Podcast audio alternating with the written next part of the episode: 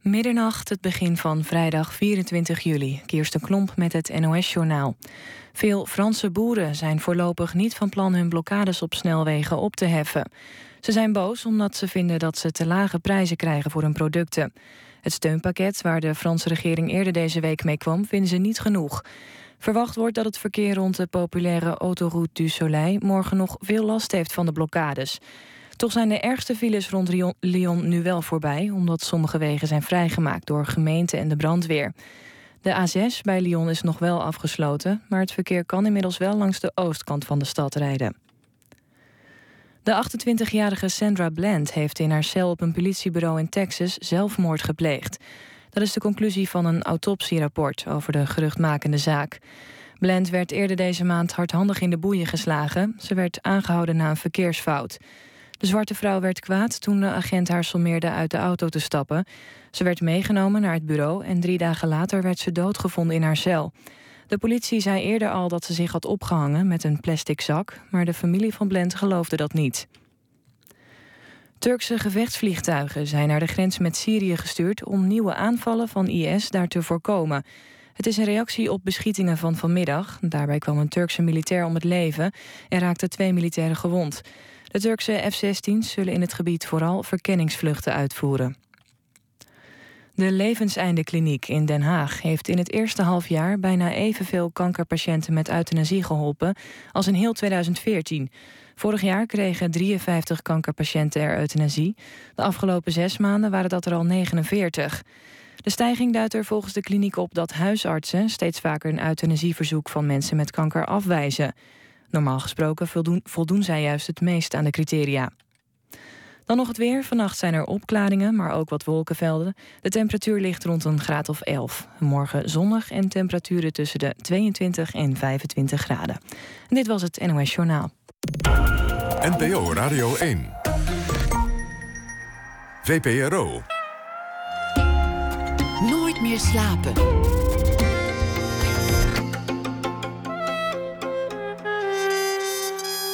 Met Pieter van der Wielen. Goedenacht en welkom bij Nooit meer slapen. Ze lijken weer terug, modellen van 14, 15 jaar oud. Niet voor kindermode, maar voor de heuse glamourbladen. Wat is er aan de hand en is dat eigenlijk erg? Dat na één uur. Dan gaan we het ook hebben over de nieuwe muze. De bron van inspiratie hoeft lang niet meer altijd een mooie vrouw te zijn. Voor sommigen volstaat een koe of een bromfiets. Maar we beginnen met Ernst Jans. Gideons Droom is de titel van een lopend theaterprogramma waarin hij uh, muzikaal en in woorden graaft in zijn Indonesische oorsprong onder meer. Hij was een van de leden natuurlijk van Doe Maar, legendarische band en onderwerp van de grootste populariteitsgolf in de Nederlandse muziekgeschiedenis. Geboren in 1948 in Amsterdam. Werd uh, muzikant, aanvankelijk vooral met zijn uh, formatie CCC. Speelt nog steeds af en toe met die band. Schrijft, maakt theater, maakt een album en nog steeds een tournee met vertalingen van liedjes van Bob Dylan. En eigenlijk uh, te veel om op te noemen wat je inmiddels allemaal hebt uh, gedaan. Welkom Ernst Jans. Ja. Er loopt een uh, cameraploeg met je mee vandaag. Althans een rustige jongen met een camera die jou volgt. Voor een, voor een film moet dat worden uiteindelijk? Um, een documentaire. Over jou en jouw leven en je bestaan. Ja. ja. Ik dacht, het is, het is grappig dat vaak mensen op een pad krijgen... wat uiteindelijk helemaal niet bij ze past dat, dat jij als, als volgens mij toch iets wat schuw persoon van oorsprong ja. de hele dag een camera op je, op je donder Nou, het is gelukkig niet de hele dag. En het is ook wel iemand die ik, die ik redelijk goed ken. Dus het, het valt, valt, allemaal mee. De, de, schade is te overzien. Ja, precies. Maar ja, toch, als je, als je kijkt naar het bestaan. Uh, laat het maar meteen even over Doe maar hebben. Ja. Dat je, dat je een, een tieneridool wordt. Dat je nergens meer kan gaan. Overal gevolgd wordt. Dat, ja. dat je onderwerp van, van zo'n aandachtskanon wordt. Terwijl je eigenlijk een heel verlegen iemand bent. Hoe ja, is het mogelijk? Ja, dat, is een, een, dat overvalt. Heeft mij, is mij overvallen. Dat, dat overvalt je dan op zo'n moment. En, en ik, ik moet zeggen dat ik ooit wel het ge idee gehad heb van... ik word beroemd. Zo'n zo'n zo'n gedachte flitst dan door je hoofd, door mijn hoofd. Maar dat heb ik nooit echt serieus genomen van mezelf. En ik, ik wilde eigenlijk alleen maar leuke muziek maken. En ik wilde alleen maar plezier maken met muziek. En ja, dan ineens gaat alles in een stroomversnelling en dan.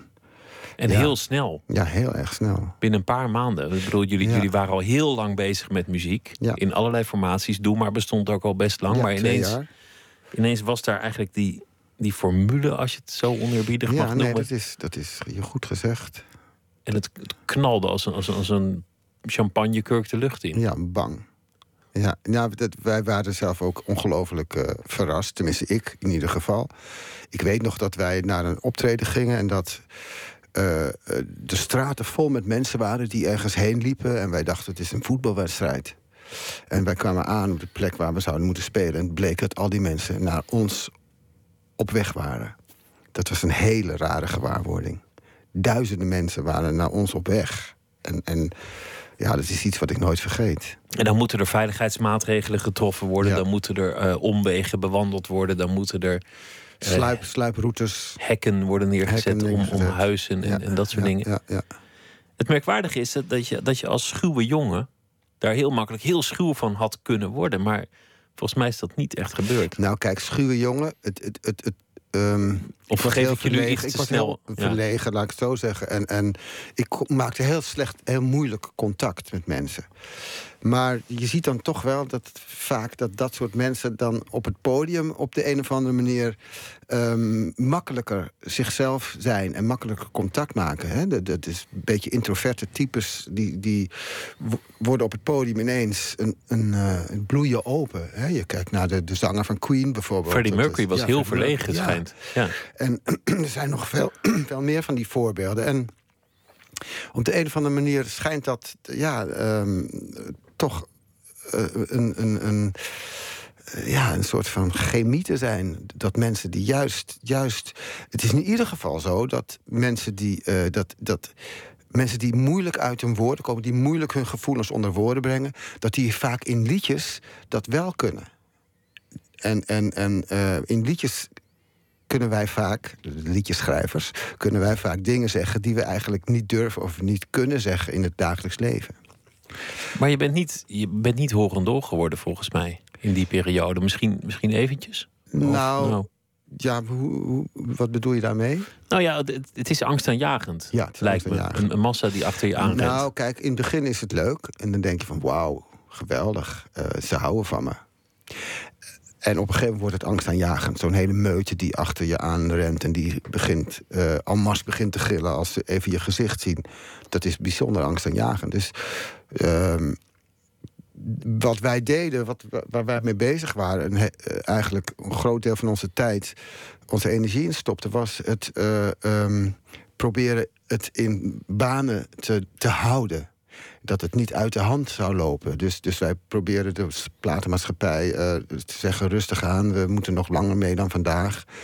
En eh, we proberen eh, af en toe ja, wat, niet zoveel in het, in, het, in het nieuws te zijn. En dus daar waren we eigenlijk. we waren steeds bezig met onze hak een beetje in het zand te zetten. Daar komt het om neer. Om, de, om de boel te temperen. Dus Ja. jullie hadden eigenlijk nog wel het overzicht en, en de rust om goed na te denken. Ja, dat hadden we en dat dankzij, dankzij elkaar. Omdat we eigenlijk allemaal eh, de, dezelfde ideeën erover hadden. Dat, dus we hadden heel veel steun aan elkaar.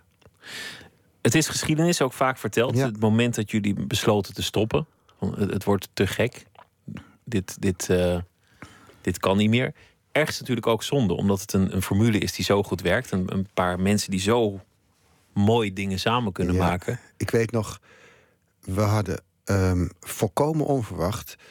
We zaten in de studio en het liep niet lekker. Eh, het- het ging niet. Dus op een gegeven ogenblik eh, zei iemand: eh, Waarom houden we er niet mee op? En toen, dat was een, een stralende eh, gedachte. Van, waar we eigenlijk, ja, fantastische gedachten. Dus toen hebben we gezegd: Oké, we houden ermee op. Van de ene moment op het andere. Ik kwam buiten. Eh, de zon scheen. Ik, de, ik hoorde een vogel zingen, de merel zingen. En ik was helemaal. Maar ik kwam thuis. En ik vertelde mijn toenmalige vriendin: van we houden ermee op. En zij zei. Dat weet ik me nog heel goed. Wat ontzettend zonde, wat jammer. Als jullie het al niet kunnen, wie kan het dan wel? Dat zei ze. En dat, ja, dat, zo, zo dacht zij erover. En ze had misschien wel gelijk. Ik bedoel, wij, wij, ehm, ja, wij proberen toch gewoon muziek, mooie muziek te maken. Dat was ons, ons eerste doel. En het is natuurlijk ook een vraag die altijd een beetje open blijft. Wat, wat als jullie al die jaren, misschien met tussenpozen, met, met projecten ernaast, alles is mogelijk, een plaat hadden gemaakt? Welke ontwikkeling had die band doorgemaakt? Als wij door waren gegaan. Ja. Als wij iets beter beschermd waren geweest, dan uh, hadden wij misschien, waren wij misschien wel doorgegaan. De, de plaat waar we op dat moment mee bezig waren, um, was een sombere plaat. En, en hij was eigenlijk zo somber. Dus de nummers die we, die, we, uh, die we aan het opnemen waren, waren eigenlijk zo somber. dat het eigenlijk niet. Ja, dat voelde niet goed.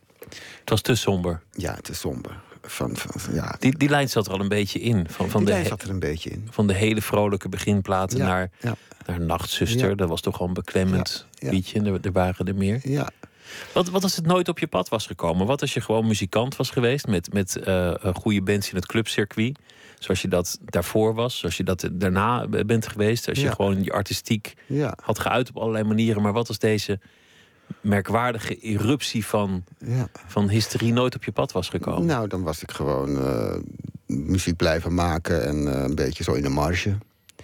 In het klein, zo- zoals ik altijd eigenlijk al deed. Maar dat had je niet erg gevonden. Nee, had ik niet erg gevonden, nee.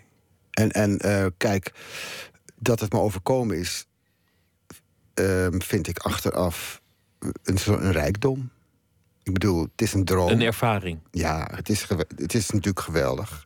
Ik bedoel, je kunt een beetje zeuren zoals ik nou doe... maar eigenlijk is het natuurlijk fantastisch dat het gebeurt. Het is fantastisch. Het is erkenning. Alleen, eh, alleen eh, er zitten gewoon heel veel... Het is niet alleen positief, er zitten ook heel veel negatieve dingen aan. Er zit een keerzijde aan. En, en die maar heeft wij- het je veranderd?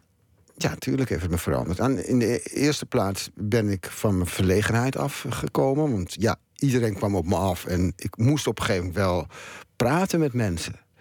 En nou, dat kan ik nou redelijk goed, moet ik zeggen. Dus ik ben daar heel dankbaar voor. Ehm, en, en ja, je maakt natuurlijk ook prachtig mooie dingen mee. We hebben gewoon fantastische dingen meegemaakt. En, en eh, ik heb ongelooflijk genoten. Ook. En ook eh, met, met de reunietours was dat zichtbaar dat jullie was elkaar zo hervonden fijn. hadden. Het was zo leuk. Ja, het was misschien, geweldig. het was misschien nog wel vrolijker om, om, om naar te kijken dan, dan in de vroeger. tijd. Ja, nee, zeker. zeker. Eh, wij hebben zelf ook dat idee hoor. Dat, dat, ehm, dat we nu veel meer plezier kunnen maken. Omdat toen was de druk heel groot. Hè? Wij, eh, ehm, ja, de druk om, om steeds maar weer te blijven presteren. En steeds maar weer een, een topprestatie te leveren. Was gewoon. eh, eh, dat, dat kan niet elk moment van de dag en elk moment van de, al die weken van het jaar. Dat gaat niet. Dus, dus dat was heel zwaar. En terwijl we nu, als we nu gaan spelen, dan, ehm, dan zeggen we van eh, we doen het eh, voor eh, een maandje bijvoorbeeld. We Nou, gaan een maandje toeren. een maandje toeren. Nou, dat is echt. Ja, ik vind het fantastisch. Heerlijk. Jullie zijn allemaal zestigers. Ja. Ooit had je waarschijnlijk een beeld van jezelf als zestiger. Of niet? Heb je Ja. er ooit een beeld van gehad als jonge man? Ja, heb ik gehad. Nou, niet als zestiger. Ehm, ik heb eigenlijk nooit gedacht dat ik ouder zou worden dan 30. Vroeger. Maar ja, ik ben wel ouder geworden. 30 is wel heel jong. Ja, hè? het is heel jong. En, en, en dat had ik Doe maar ook niet meegemaakt natuurlijk. Maar in ieder geval, daar, verder kon ik eigenlijk nauwelijks denken. Van, van god, hoe is het om oud te worden? Maar ik heb een tijd geleden... dat was eigenlijk vlak na Doe maar, ben ik gaan schrijven. En toen heb ik een, e- mijn eerste echte boek wat ik schreef... waarvan ik het idee had, mensen gaan het lezen, was De Overkant. En toen de overkant klaar was, ben ik meteen begonnen, heel enthousiast met een nieuw boek. En in dat boek eh, ehm, bedacht ik mij, ik ga eh, mijzelf situeren in als 75-jarige man. En dan zit ik in een inrichting en dan kijk ik terug op mijn leven en dan ga ik een soort van memoire schrijven. Dat was het idee. En zo ben ik gaan schrijven. En dus ik had best wel een idee van, van mijzelf als 75-jarige man. En eh, dan vraag je natuurlijk van wat, hoe was dat, wat was dat voor beeld? Nou, er was een beeld. Ik zat in die inrichting en ik had het idee dat ik in die inrichting eh, geplaatst was. Ik weet niet precies waarom, maar ik, eh, om eh, om mijn politieke overtuiging. Dat ik, ik, ik stond, ik, ik was een beetje rebels. En een beetje, nog, dat is altijd mijn droom geweest om uh, de revolutie. We maken een betere wereld. Goed. Um, dus ik was dan 75 en had dan kritiek gehad op, op het beleid of zo van de regering. En ik was daar misschien iets te ver in gegaan. En ze hadden me heel keurig netjes een beetje opgeborgen in, in zo'n inrichting. En het enige wat ik daar kon doen was mijn memoires schrijven. En ik was een beetje een, een, een, een, een beetje verbitterde man. Een beetje, beetje. Dus als jonge man keek je terug vanuit wie je dacht dat je misschien wel zou zijn als je oud was. Ja, en, en dat deed je vanuit de rebellie van die tijd, natuurlijk ook, de, de, de hippie-tijd. goed. En dan was je, was je de bittere man. Ja, een beetje verbitterde man. De, de, de, de, de revolutie was niet, uh, was niet doorgezet. En uh, alles was eigenlijk uh, nog alleen maar erger geworden. Daar komt het op neer. En um, ik, ben, um, ik heb dat boek niet, niet afgemaakt. Ik ben er heel vroegtijdig mee opgehouden. Om een bepaalde reden. En um, nog niet zo lang geleden wilde ik weer mijn memoires, mijn echte memoires dan, uh, wilde ik uh, weer gaan schrijven. Ik heb uh, een paar boeken geschreven. dus de overkant, wat ik al zei. Dan de Molenbeekstraat. Dat gaat over mijn jeugd. Uh, in Amsterdam, in de Molenbeekstraat. En dat speelt zich af tot mijn 21ste. En dan verhuis ik van Amsterdam naar Brabant als hippie. Uh, wij hadden een bandje, de CCC. En wij speelden hippie-muziek. En wij waren hippies met lang haar. En wij, gingen wonen uh, bij, in een commune, een woongemeenschap in Brabant. Neerkant, door een klein dorpje in Brabant. En um, dat was een soort van droom van... Um, de wereld moet beter worden. En hoe kunnen wij ons in, onze kleine uh, omgeving dat, dat realiseren? Nou, wij schaffen ook uh, heel veel eigen uh, bezit af. En we gaan in de commune wonen. We maken één bandpot. We verdienen ons geld met de band. En we maken één bandpot. En allemaal helemaal prachtige ideeën.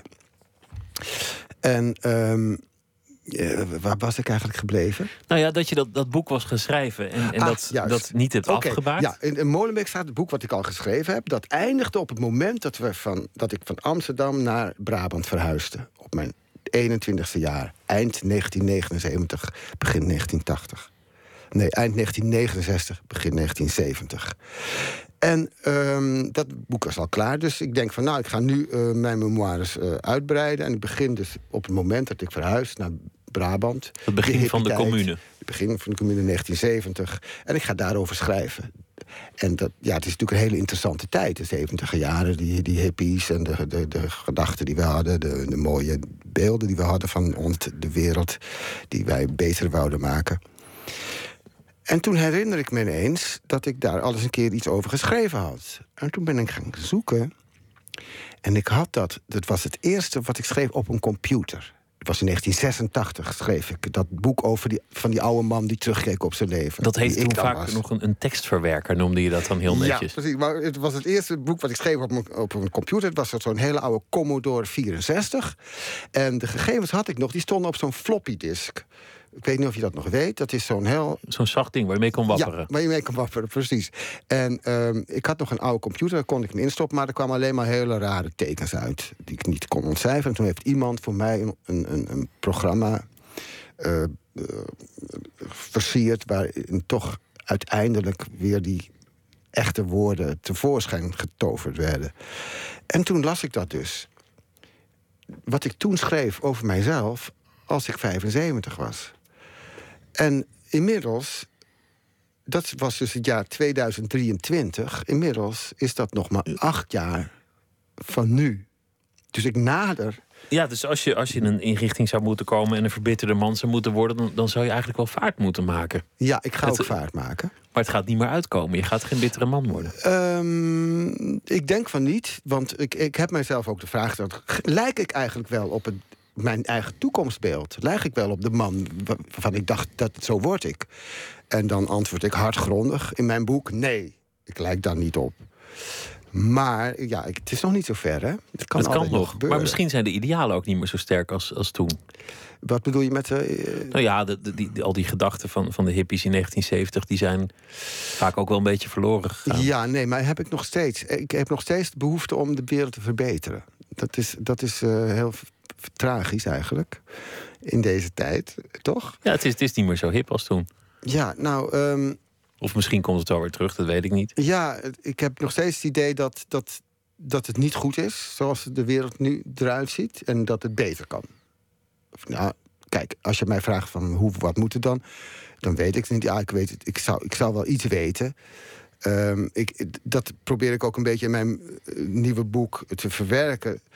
Dan zeg ik op een gegeven moment, als ik die persoon was uh, van 75, dan had ik misschien nu internet afgestruind. En dan had ik dit gevonden. En dan ga ik, dus, ga ik dingen opnoemen die ik nu op internet heb gevonden. Over hoe de wereld in elkaar zit. En dat is verbijsterend. Het is echt verbijsterend. Hoe de wereld in elkaar zit. Hoe de wereld in elkaar zit. Tegenwoordig. Um, ik weet niet of je daar eh, behoefte aan hebt dat ik dat uiteenzet, maar. Nou, ja, ik ben eigenlijk ook wel benieuwd. Noem eens een paar thema's. Nou, um, het bankwezen. Kijk, in feite worden wij allemaal uh, geregeerd door, door het geld. Hè? De, de, de, economie is de allerbelangrijkste factor in, in ons leven. Hè? Althans, van bovenaf wordt dat als, als, als het belangrijkste. En, en um, als je daar induikt, dan, dan raak je verstrikt in, in de ingewikkeldheid van alles. Maar als je daar als leek, zoals ik ben, gewoon tegenaan kijkt dan zie je de absurditeit daarvan in. Um, om een voorbeeld te noemen. Amerika heeft op dit moment een staatsschuld van 20 biljoen, dus dat is duizend keer miljard dollar. Uh, Nederland heeft op dit moment een staatsschuld van 440 miljard euro. Wij betalen elk jaar 10 miljard euro aan rente en dat gaat gewoon naar banken, die in en dat. Dus als je daarna gaat hoeveel. hoeveel dat, dat is als Amerika zouden ongeveer 500 miljard euro per jaar alleen aan rente kwijt zijn. Door zijn staatsschuld. Nou, Duitsland heeft 2 biljoen uh, euro staatsschuld, eh, Frankrijk ook, uh, enzovoort, enzovoort. En, en dat, dat stelt eigenlijk de vraag wat, wat geld is. Want, want geld, dat, dat, dat, creëer je en iemand krijgt het. het idee dat wij dus een, een, paar jaar geleden, in 2008 geloof ik... die banken overeind hebben gehouden... voor dus geloof ik 27,8 miljard aan, aan de Amro-bank uitgegeven... om die in stand te houden en, en haar dochters, dochtermaatschappijen. En nou wil de de minister van Financiën dat naar de, naar de beurs brengen. Dat betekent gewoon verkopen voor 15 miljard, schat hij, hoopt hij. Dat is meteen een, een verlies van meer dan 10 miljard. Astronomische bedragen die uiteindelijk jij en ik en, en iedereen die belasting betaalt Precies. zal ophoesten. Ja, het is echt helemaal volkomen uit de hand gelopen, lijkt het wel. En maar omdat al die arme politici zich daar helemaal in moeten gaan verdiepen... voordat ze raken ze helemaal verstrikt in het, in het, in het, uh, in het bouwwerk, zou ik maar zeggen. Dus zij kunnen daar niet meer zoals wij met z'n tweeën, wij leken, tegenaan kijken. En ze zijn natuurlijk machteloos. Wat, wat je ze zijn machteloos. Laten we, laten we terugkeren naar de muziek, want je... Um ik, ik, noemde al alle dingen die jij op dit moment aan het doen bent. En, en, alle projecten uh, naast elkaar. Ja. Een van die uh, projecten is het theaterprogramma Gideons Droom. Ja. Oud repertoire.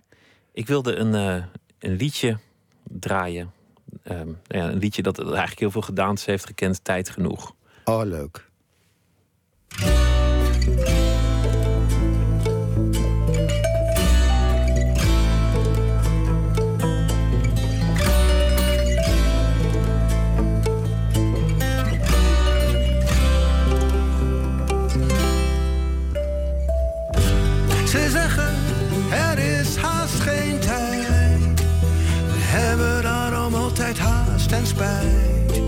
Dat deze dag niet langer duren wou. Maar voor mij lijkt de dag zo lang. Alleen zijn maakt me bang en ik verlang verlang de hele dag naar jou. Want wat ook een ander zegt, er is tijd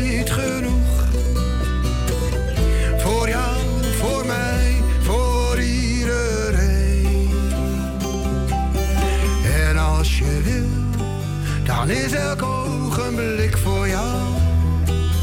En alles wat je vragen zou.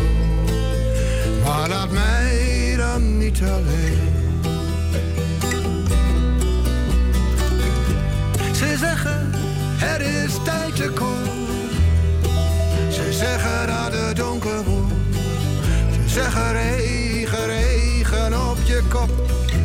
Ai, ai, ai, ai. Maar dan zijn de dagen nog zo grauw. Ik weet het zeker als jij wou. Dan verf jij de wolken blauw. Want wat ook een ander zegt, er is tijd genoeg.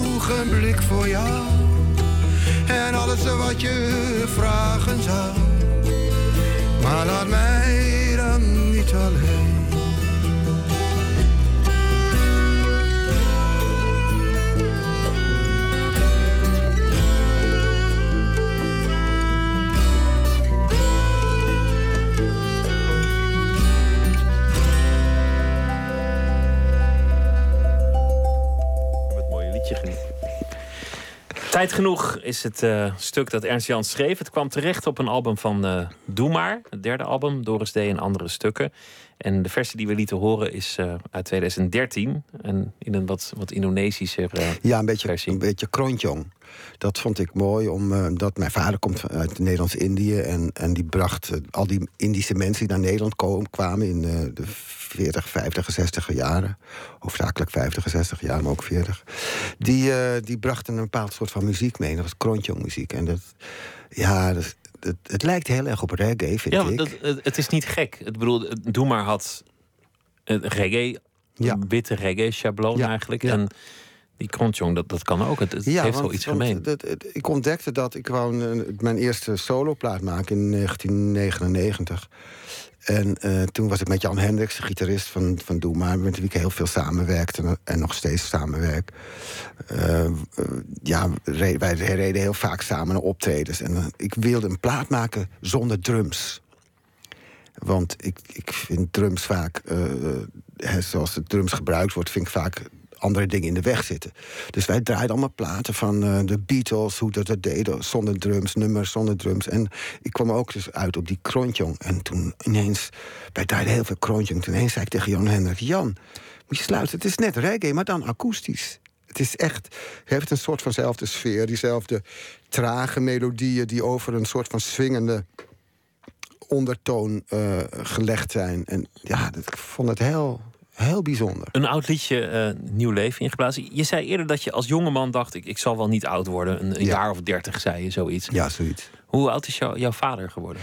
Mijn vader is toch nog 50 geworden.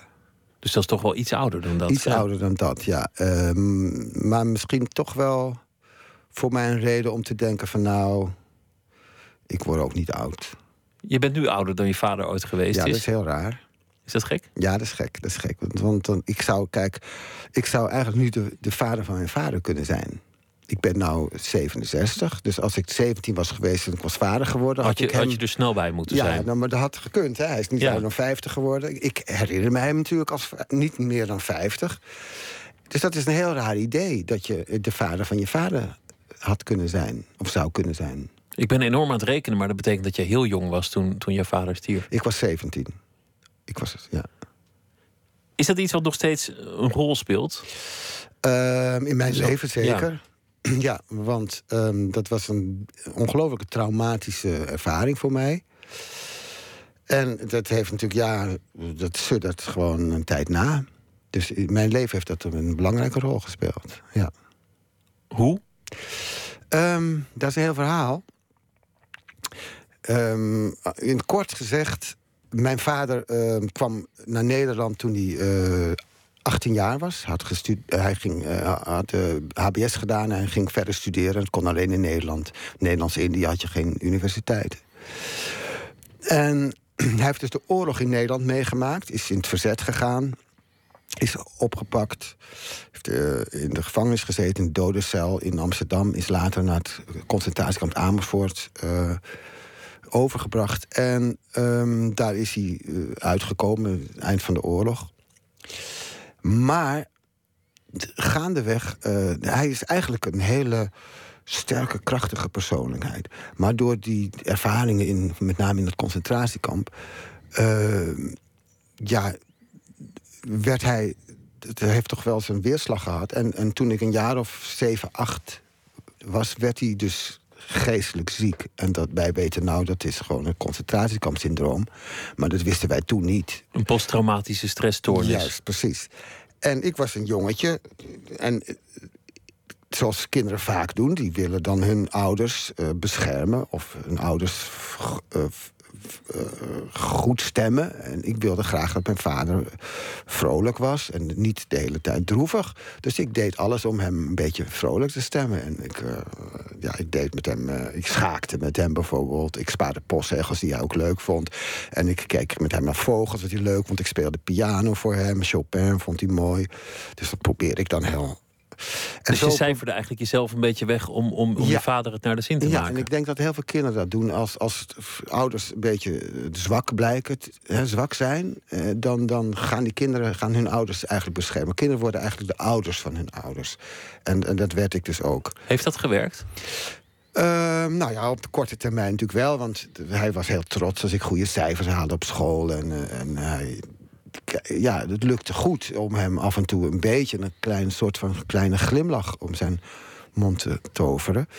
Maar uiteindelijk... ehm, nou ja, het, het tragische was dus dat... dat toen kwam ik in de puberteit en toen, toen ontdekte ik de wereld. Van wauw, al die meisjes, ik was verliefd en geweldig, prachtig, mooi vond ik ze allemaal. In de jaren zestig, mooie tijd natuurlijk. Ja, jaren 60.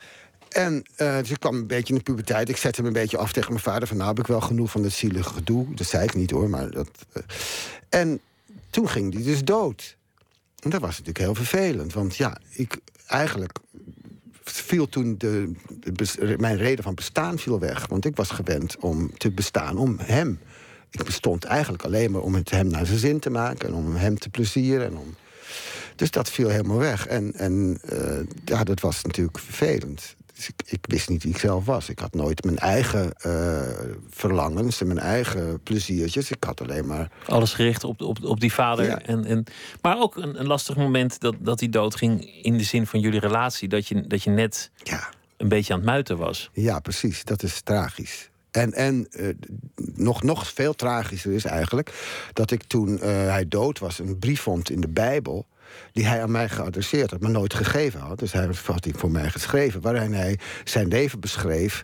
Van, eh, dat hij dus eh, als kind door zijn moeder eh, was geslagen met de karrewats. En dat hij niemand had die ehm, zich hem beschermde en dat hij daar zo'n behoefte aan had en dat zijn vrienden allemaal in de oorlog waren omgekomen en dat hij dan zijn, eh, zijn, zijn eh, verlangen naar, naar vriendschap en veiligheid op zijn kinderen eh, geprojecteerd had. Dat had hij dan helemaal goed in de gaten.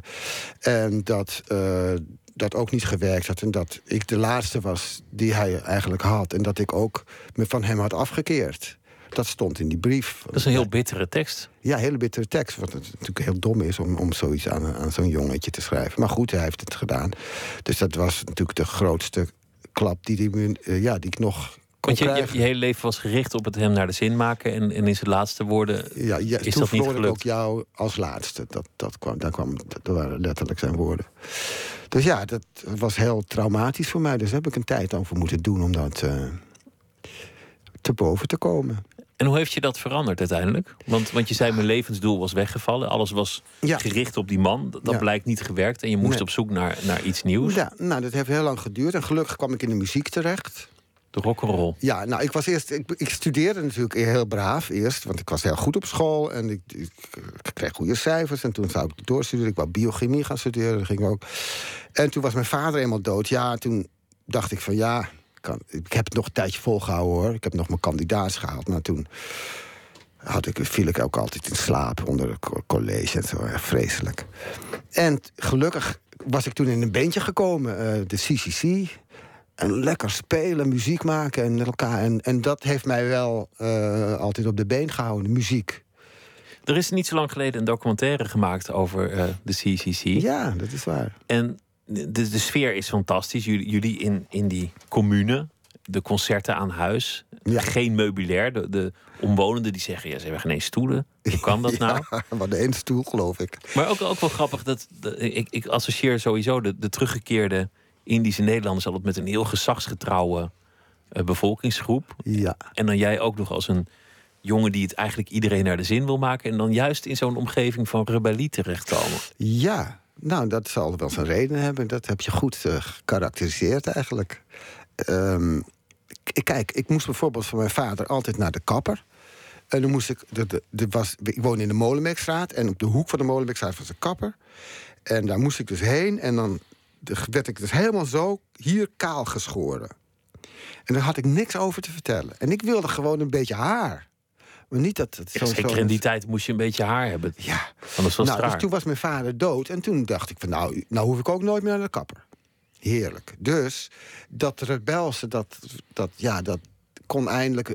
eh, hoewel ik daar eh, natuurlijk best wel af en toe een beetje schuldig over voelde. Maar ik, ik dacht van nou, ik ga gewoon nooit meer naar de kapper. Ik laat mijn haar groeien. En dat was heel toevallig, was dat een van de karakteristieken van de hippie-tijd. Mensen lieten hun haar groeien. Dus ik kwam eigenlijk automatisch in een stroom terecht waar mensen dezelfde rebellie voelden. Of, of eh, hè, dat was een soort van. eh, Maar die maatschappelijke idealen die je nog steeds eigenlijk hebt, of, of eigenlijk meer dat de, de verbazing is misschien meer een woord. Dat, dat, je, dat je kijkt ja, naar de wereld en denkt, hoe, hoe kan dit zo Hoe in elkaar zitten? Hoe is dit Ja. mogelijk? En, en dan die vrijheid. Maar het was ook het moment dat de muziek echt in je leven kwam. Dat ineens het een, een beroep werd of een bestaan. ja, ja, ik ging hier eens op met studeren. En toen eh, vertrok ik meteen naar Brabant. Gingen we in die commune wonen. En ja, toen leefden wij al van de muziek. Van, wij verdienden eh, in aanvang 300, 333 eh, gulden per optreden. En dat, daar leefden wij van. Die stopten wij in een bandpot. En dan kochten wij brood bij de bakker. En, en eh, als, als iemand naar Amsterdam wilde, dan kreeg hij 15 gulden mee. En dan moest hij het dan mee doen, een weekendje. En dat soort dingen. En dat was heel idealistisch. En, en ja, het was, de muziek was gewoon een uitlaatklep. En, en we stortten ons daar allemaal als gekken in. En we speelden, jongen, als een... Als dolle honden En eigenlijk. ruilde ook van instrument, zoals, zoals je dat later in punkbandjes nog wel zag. Van, nu doe jij de bas, nu doe ik de gitaar, als het zo uitkwam. Ja, nou, ik speelde wasbord. Dus dat maakte een enorm lawaai. Akoestisch al. En, en eh, ik had mijn hele leven lang een beetje zo op de, op de tafel getikt. Tot ergernis van mijn moeder. Van jong, hou er nog eens mee op. En toen ineens ging ik wasbord spelen in een band. En toen kwam dat ongelooflijk goed van pas... dat ik mijn hele leven lang op de tafel had getikt. Want ik kon fantastisch wasbord spelen. Dus dat ging er tegenaan. En dat- ja, we gingen allemaal we gingen erin als, als, als ja, jonge honden. En je woont op diezelfde plek nu nog steeds, als ik het goed heb. Ik woon, ja, ben heel honkvast. 40 jaar woon je daar dan Ja. inmiddels. Nu niet meer met de hele band en met, met de hele commune. Er zijn aardig wat mensen thuis uitgegaan. Ja, want die commune heeft maar vier, zeg maar vier, vijf jaar, vier jaar heeft uh, volgehouden. Het was toch een soort van ideaal. um, dat gebeurt natuurlijk vaak met idealen. Idealen worden dan op een gegeven ogenblik. Um, gaan dan een eigen uh, leven leiden. Dus dat, de, de tirannie van het ideaal krijg je dan. Van, van het moet zo. Dat je elkaar erin vasthoudt, terwijl het eigenlijk niet meer gevoeld wordt. Ja, precies. En, en, en hè, regels die, die, die. Ja, waar mensen gewoon ongelukkig van werden. Van, van het, moet, het moet zo en je mag niet dit tegen elkaar zeggen. En je moet elkaar eh, vrij, uh, vreselijke de dingen. Dictatuur van de vrijheid. Juist, precies. En um, dus dat, dat hielden wij niet vol. Wij waren daar niet op voorgeprogrammeerd. Wij waren gewoon toch veel te individualistisch. Het was wel een mooi idee. Maar we hebben dat niet, niet echt lang voor. En dat, ik vond dat heel erg. Dat, uh, iedereen vertrok langzaam uh, uit, uit dat huis, uit die boerderij die we daar gekocht hadden, uit die commune, vertrok langzaam weer naar de randstad, terug naar Amsterdam of naar geval die richting uit. En ik, ik had het gevoel van dat het ja, toch als een soort van verraad aan onze eigen idealen. Dat we dat niet, dat we dat niet gestalte hadden kunnen geven, dat niet hadden kunnen volhouden. Maar je was wel aan de plek gehecht geraakt inmiddels en nog steeds. Het, was een, nog, het is een fantastische plek, want wij werden in eerste instantie allemaal verliefd op die plek. Het was een, een boerderij die lag aan de rand van een bos. En er was een moestuin in en het liep zo, zo het bos in. En, en het was zo prachtig. Um, ja, het was een sprookje eigenlijk. En daar kwamen we dan niet terecht. En wij, wij ja, het moet ook heel raar zijn geweest voor die mensen. Dat al die langharigen met die, die, die meisjes hadden allemaal van die kleurige jurken aan. En wij hadden allemaal van die tafelkleedjes als jasjes. En um, het moet een heel vreemde sfeer geweest zijn. Maar wel, ja, het, was, het, het had wel wij waren gewoon de vleesgeworden hippie-gedachte eigenlijk. En een plek waar je, waar je ook je kunt, nou ja, even kunt terugtrekken van, van alle gekte? Bijvoorbeeld in de Doema-tijd? Dat, dat, dat, was bijvoorbeeld later, toen ik, toen ik uh, beroemd werd in mijn Doema, was dat. En ik kwam dan thuis naar zo'n optreden voor 10.000 mensen, gillende meisjes. En ik kwam dan thuis en dan stapte ik uit de auto en dan keek ik zo omhoog en dan zag ik al die sterren. En dan was ik, ja, dat, daar gaat het toch om. Het was, hè, dan, als Thuiskomen. Even, ja, dat je zo even van, poeh, als een frisse douche, dat je even weer begrijpt wat belangrijk is in het leven in plaats van. De normaliteit in. Ja. Het is een liedje dat daarover uh, over gaat. Een, een, liedje van Dylan oorspronkelijk. Uh, je hebt uh, een aantal stukken vertaald. Met ja. heel veel zorg, met, met heel veel liefde en, en, en aandacht heb je dat gedaan. Dank je. Het liedje, dat heet in, in jouw versie Huiswaarts. Ah, ja. Wat, wat is het origineel? Um, tomorrow is a long time. Om maar aan te geven dat het flexibel vertaald is. Tomorrow is a long time werd huiswaarts. We gaan, gaan luisteren naar jouw versie. Oké. Okay.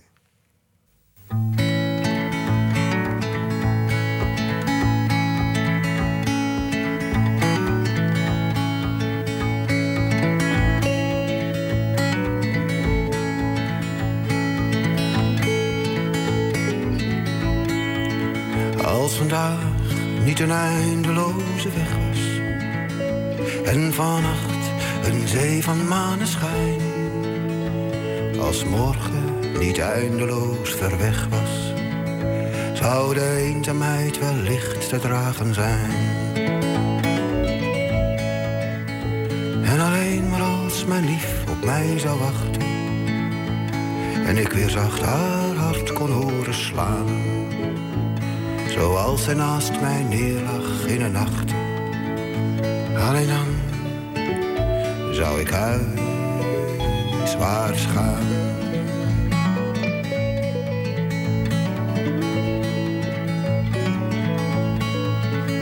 Een vreemd gezicht weerspiegelt in het water. Waar een vreemde stem geen woord spreekt van verdriet.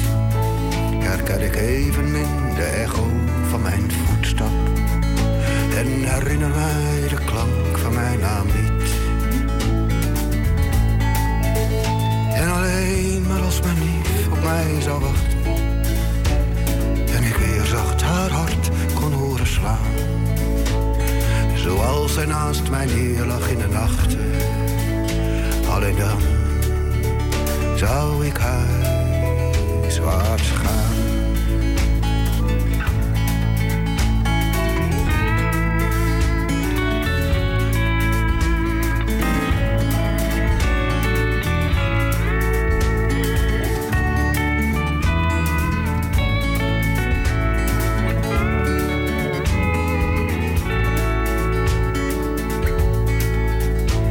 Is schoonheid in het zilverstromend water.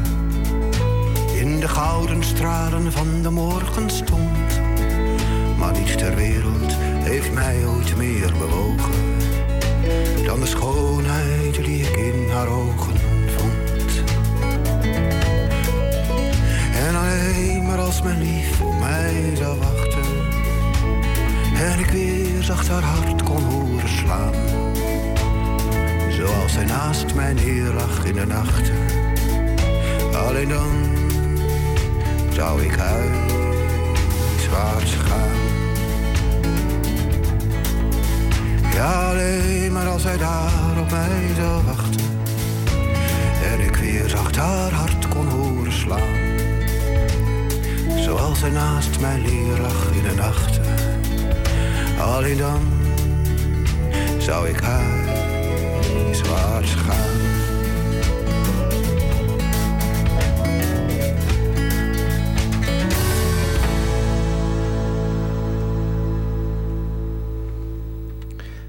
huiswaarts een uh, nummer Tomorrow's a Long Time van Bob Dylan in de versie van Ernst uh, Jans.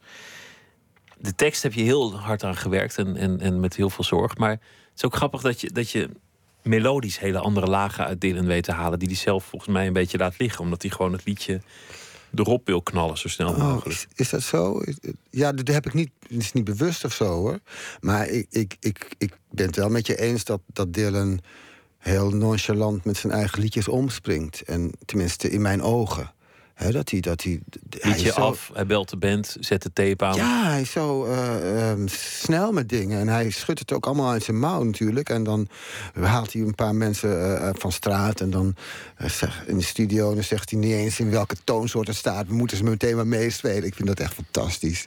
Maar ja, dan... Um, misschien dan laat je misschien wel het liggen. Maar aan de andere kant zijn wel al zijn platen. Um, kan ik gewoon altijd naar blijven luisteren. Ze vervelen mij nooit. Dat komt door, door, dat ze, door het speelse, dat het leeft. Dat hij niet iets afspreekt. En dat het meestal de eerste keer gewoon in één keer opgenomen. En dat is het. Daar moeten we het mee doen. En dat houdt het leven. Was je al meteen een Dylan-fan in de jaren zestig? Nou, Dylan-fan, ja. Ik weet niet of ik een fan was, maar ik was wel een bewonderaar. Ik, ik vond zijn liedjes. Uh, even denken, ik denk dat ik 15 was. Dus dat is in 63. Ja, toen ontdekte ik Dylan. Samen met, mijn, met een vriendje, uh. Nog steeds uh, mijn beste vriend. En wij waren ja, jongens van 15, 16. En wij uh, draaiden Dylan's platen. En ja, fantastisch vonden we dat. Een prachtig ding allemaal. En snapte, ik, tenminste, ik snapte er niks van. Misschien hij wel, maar ik snapte er niks van. Maar ik vond het zo ontzettend mooi. Eigenlijk zijn jullie, jullie levensgeschiedenissen voor een deel op elkaar gaan lijken. Omdat een groot deel van het leven van Dylan ging over het ontvluchten van de roem en het terugkeren naar wat hem eigenlijk dierbaar was. Het ja. gewoon maken van liedjes. Ja, en, en dat is denk ik ook waarom ik zo gefascineerd ben geweest tijdens het vertalen. Omdat ik um, zo me verwant voelde af en toe aan, aan, aan waar hij over zong. En, en uh, we zijn ook op dezelfde dag geboren. Niet, niet, uh, niet in hetzelfde jaar, jaar, maar waar wel dezelfde uh, verjaardag hebben wij. En, en we hebben natuurlijk in heel klein, uiteraard, maar toch wel een beetje hetzelfde meegemaakt. En ik vond dat zo ongelooflijk. Af en toe werd ik er zo doorgegrepen door liedjes van hem. Ik dacht van, nou, dat, voor mij was dat heel. Um, en daarom kon ik ze ook met, met, met alles wat in me was vertalen. Um, ik, ik wilde dat gewoon. Um, ik, ja, ik, ik, kon, ik, kon dat, ik snapte dat heel goed, wat hij, waar hij over had. Tenminste, meende dat te snappen. Ja, dat is natuurlijk onzin. Maar um, ik, ik, ik had het idee dat ik dat kon snappen. Dat ik dat snapte, laat ik het zo zeggen. Je zegt in, in het heel klein, maar, maar wel vrij letterlijk. Want Bob Dylan die sloot zich af in een, in een landhuis, de Big Pink. Ja. Waar die, waar, bij Woodstock geloof ik zelfs, waar die zijn fans ging ontvluchten die hem kwamen opzoeken. En, Ja. en dan zat hij daar binnen met zijn gezinnetje en dan stonden de fans voor de ramen. En dat, dat, dat lijkt toch wel heel erg op, op jouw verhaal. Ja, ja, Die anekdote ja. althans. Ja, klopt. En zo zijn er, zijn Ja. er meer dingen. Ja, Jouw vader hield heel erg van Chopin. ja. Dat past ook weer biografisch heel erg bij, bij zijn eigen verhaal. Iemand uit een ander land die Ja. niet terug kan. Ja, klopt.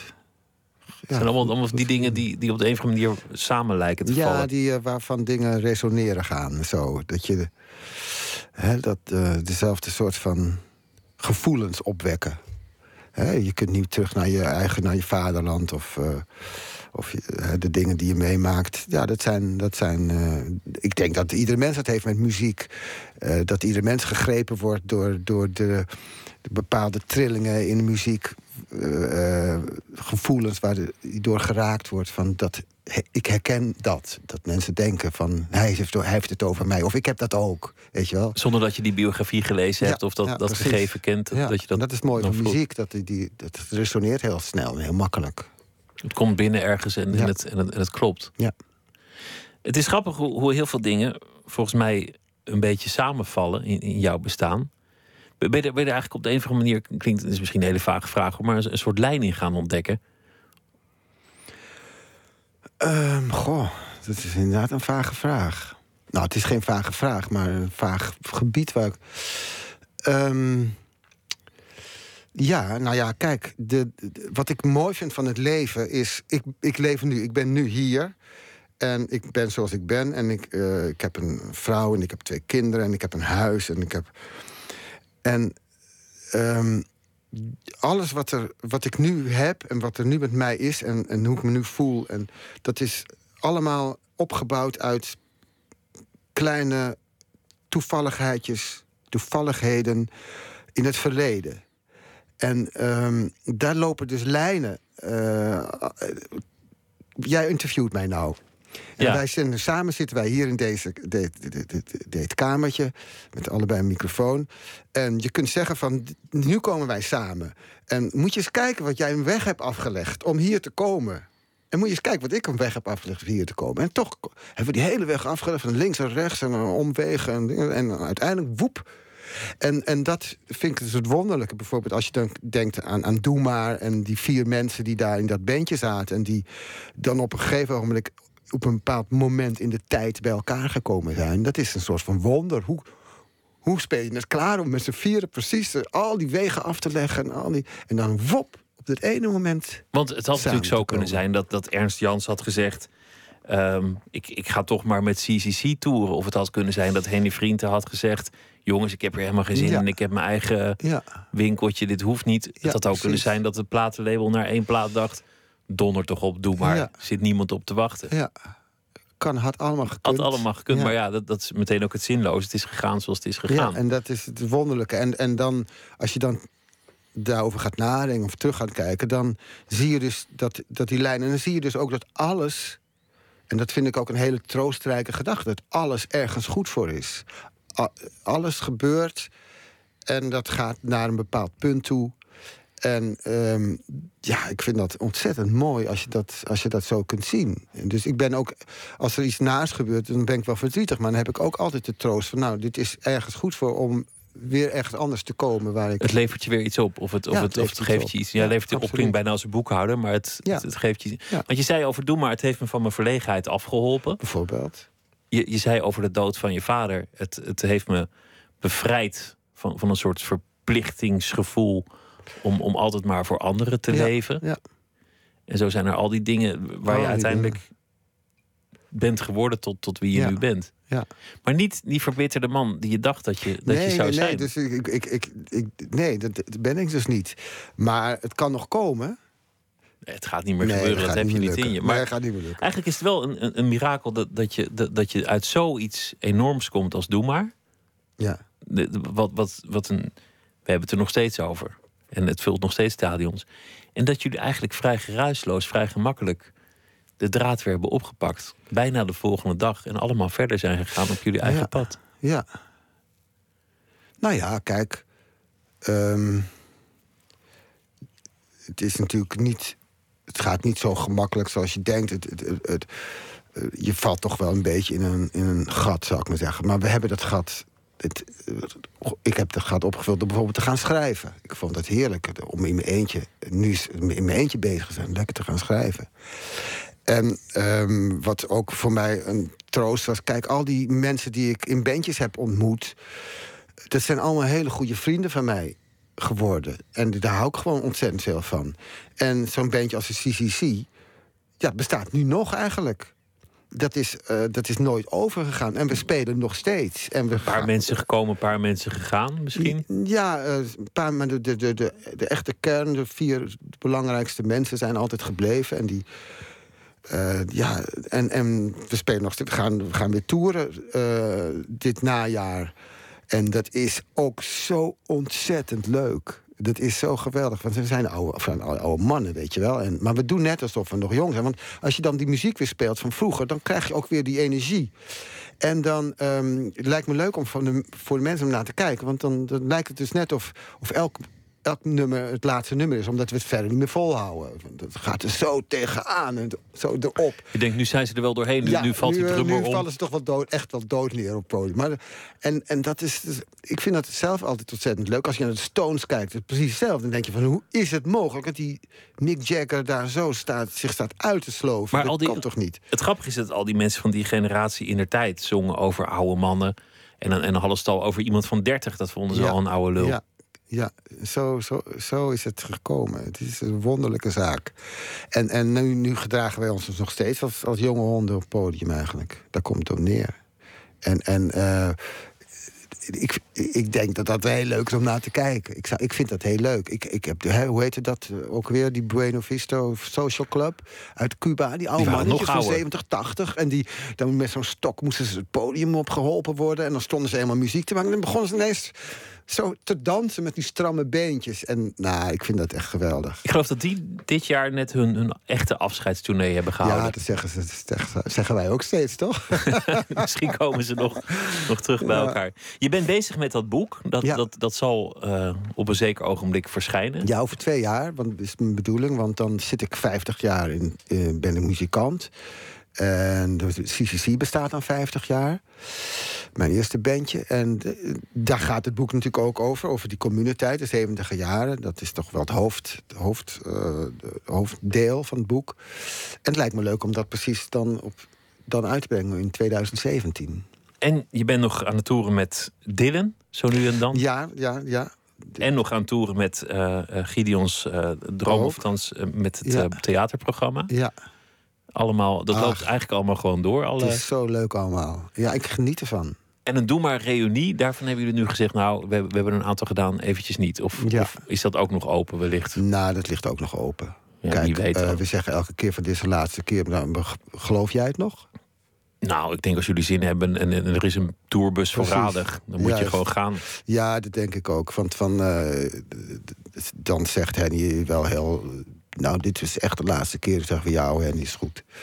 Dus, eh, Ja, komt wel goed. Ja. We, we zullen het zien. Ik vond het, eh, ik vond het leuk dat je te gast wilde zijn. Ik wens je ontzettend veel succes met nou, alles wat je, wat je verder gaat doen de, Ja. de komende maanden. En nou ja, we, we zullen kijken hoe het zich allemaal ontvouwt. Ja. Het loopt uiteindelijk toch anders dan je altijd had gedacht. geloof ik. Altijd, ja. Dankjewel, eh, Ernst Nou. En Jij ook bedankt. heel veel plezier. Ja. Zometeen gaan we verder met eh, Nooit meer slapen met Elfie Tromp. Want zij schrijft deze week elke nacht een verhaal voor ons over de afgelopen dag. En dat zal ze zo meteen voordragen. We gaan het ook hebben over de muze van de kunstenaar. Dat hoeft niet meer altijd een mooie vrouw te zijn. Een onderzoek, wat kan eigenlijk nog een muze zijn? Een brommer, een koe, een stad, een tiran, een... Onderzoek van Bente Hamel en Catharine van Kampen daarover. En we gaan het ook hebben over de wonderlijke terugkeer van het jonge model. Meisjes van 13 of 14 die in een glamourblad staan. Waar slaat het eigenlijk op? Waar is het voor nodig? En is dat erg of eh, is het gewoon een eh, fact of life? Dat allemaal zometeen in Nooit meer slapen. Twitter, het VPRO NMS. Of via de mail nooitmeerslapen.vpro.nl.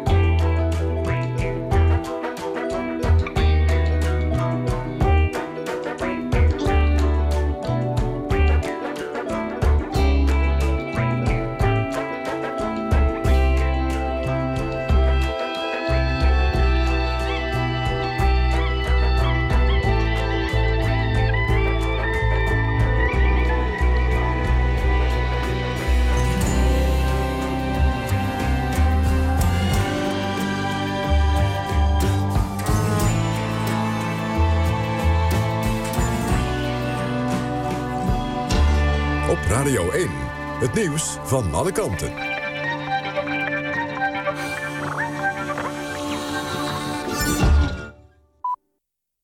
1 uur, Kirsten Klomp met het NOS-journaal. Veel Franse boeren zijn voorlopig niet van plan hun blokkades op snelwegen op te heffen. Ze zijn boos omdat ze vinden dat ze te lage prijzen krijgen voor hun producten. Het steunpakket waar de Franse regering eerder deze week mee kwam, vinden ze niet genoeg.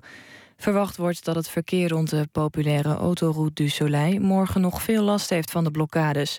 Toch zijn de ergste files rond Lyon nu wel voorbij, omdat sommige wegen zijn vrijgemaakt door gemeente en de brandweer. De A6 bij Lyon is nog wel afgesloten, maar het verkeer kan inmiddels wel langs de oostkant van de stad rijden. In Duisburg worden vannacht de slachtoffers van het drama bij de Love Parade herdacht. Vandaag is het precies vijf jaar geleden dat 21 mensen omkwamen bij het technofeest... doordat ze in een overvolle tunnel naar het festivalterrein werden verdrukt. Onder de doden was ook een Nederlander. Ruim 500 mensen raakten gewond. Bij de tunnel zijn kaarsjes aangestoken en bloemen neergelegd. Tijdens de Nacht van de Duizend Lichtjes is ook een nieuw monument geplaatst. De 28-jarige Sandra Bland heeft in haar cel op een politiebureau in Texas zelfmoord gepleegd. Dat staat in een autopsie, autopsierapport over de zaak. Bland werd eerder deze maand hardhandig gearresteerd na een fout in het verkeer. Drie dagen later werd ze doodgevonden in haar cel. De politie zei eerder al dat ze zich had opgehangen met een plastic zak, maar de familie van Bland geloofde dat niet. Rijkswaterstaat sluit morgenavond een afrit van de A58 bij Hoeven af, zodat de familie van een verkeersdode er een herdenking kan houden. Twee mannen van 19 en 21 jaar verongelukten zondag op de afrit naar Sint-Willebrord, doordat hun auto van de weg raakte en tegen een boom botste. Een derde inzittende raakte zwaar gewond. Het weer. Vannacht zijn er opklaringen, maar ook wat wolkenvelden. De temperatuur ligt rond de graad of 11. Morgen zonnig en temperaturen tussen de 22 en 25 graden. Dit was het NOS Journaal. NPO Radio 1. VPRO. Nooit meer slapen.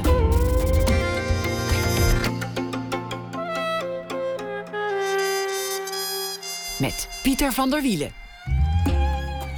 U luistert naar Nooit meer slapen. Zometeen gaan we het hebben over uh, jonge modellen op de catwalk en in de modebladen. En over de muze van de kunstenaar. Maar we beginnen met Elfie Tromp, schrijver, presentator en theatermaker. Deze week zal ze elke nacht een verhaal voordragen over de afgelopen dag. En ze heeft gekozen voor een monoloog vanuit iemand in het nieuws. Elfie, goeienacht. Goeienacht, Pieter. Wie is het geworden vandaag?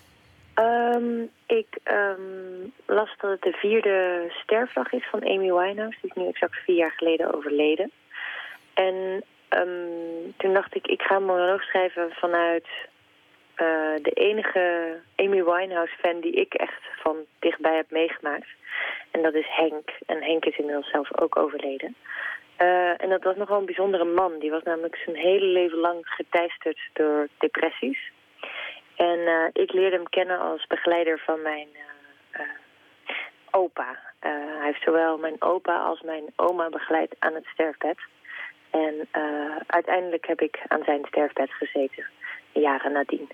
En um, toen stelde ik me voor hoe hij op het nieuws had gereageerd toen Amy Winehouse was gestorven. Dus een nou. ode aan Amy Winehouse vanuit een fan, de fan Henk. Ga je gang. Oké. Ik hoorde op de radio dat je dood was. Ik lag in bed. De dokter ging net weg. Het zat inmiddels overal. Het zou alleen maar erger worden en dat was vooral een opluchting. Ik dacht, nu jij, straks ik. Toen ik je jaren geleden ontdekte, lag ik ook in bed. Het was een zwarte dag. Soms ga ik slapen en lijkt alles zoals het hoort. Soms word ik wakker en is alles in me verschoven. Ik kan dan alleen maar wachten op de volgende nacht. Misschien dat die alles op zijn plek terugschuift. Iedereen vraagt me altijd waarom. Daar is geen sluitend antwoord op te geven. Dat weet jij ook. Het enige wat wij kunnen is leven rondom de pijn. Ik plaste in de fles naast mijn bed toen ik Back to Black voor het eerst hoorde. Je hebt me nooit ontmoet, maar jij kende me. Jij liet de eenzaamheid zingen. Je maakte van de wanhoop een lokroep. Ik heb oude mensen zien sterven. De dood begint altijd diep van binnen. Het is het stilste moment van een mensenleven. Je kan het niet benoemen, maar je voelt het groeien. Je ligt en je wordt uitgewist. Je bent gevonden door je bodyguard. Hij heeft je s'nachts alleen gelaten. Je ochtends je roes uit laten slapen. Daartussen is het gebeurd. Ik had dat nooit zo gedaan. Ik zou de hele nacht aan je voeteinde hebben gezeten. De flessen naast je bed hebben opgeruimd. Ik had je niet alleen laten wachten tot het zover was. Ik was er voor je geweest. Ik zou aandachtig hebben geluisterd naar hoe je steeds stiller werd. Henk die beschrijft uh, wat zijn de, ja, hoe hij dacht over het nieuws van de dood van Amy Winehouse. Vier jaar geleden, we gaat snel hè? Ja, ontzettend, ja.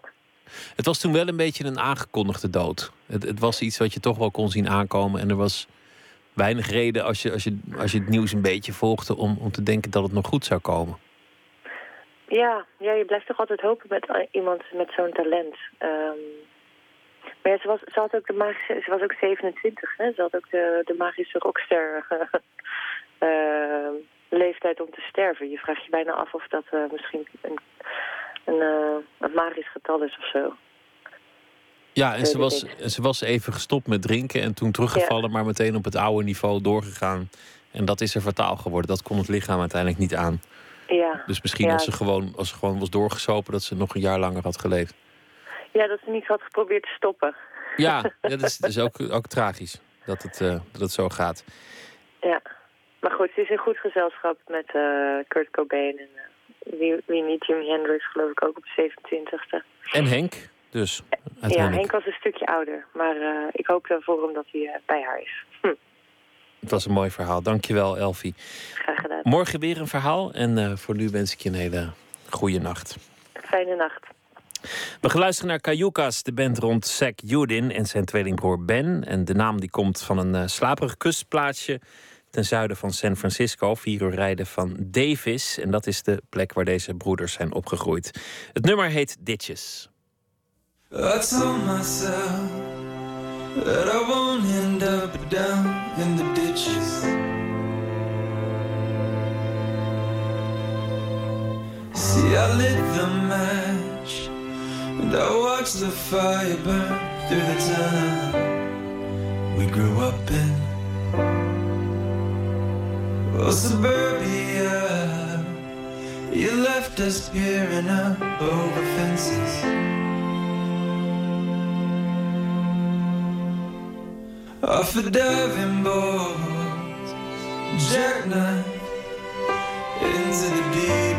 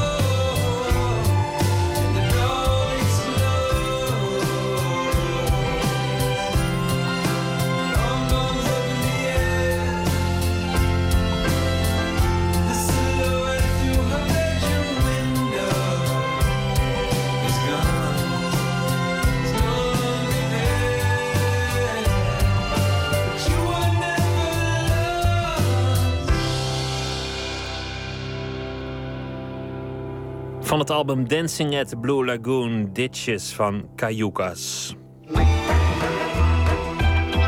Nooit meer slapen. De muze. De klassieke muze is meestal een uh, mooie vrouw die de kunstenaar inspireert en tot grote hoogte brengt. Maar het kan ook heel anders. Iets anders dat inspireert. We gaan luisteren naar het eerste deel van een tweeluik over de nieuwe muze. De koe, de stad en de tiran. Een documentaire van Bente Hamel samen met Catharine van Kampen.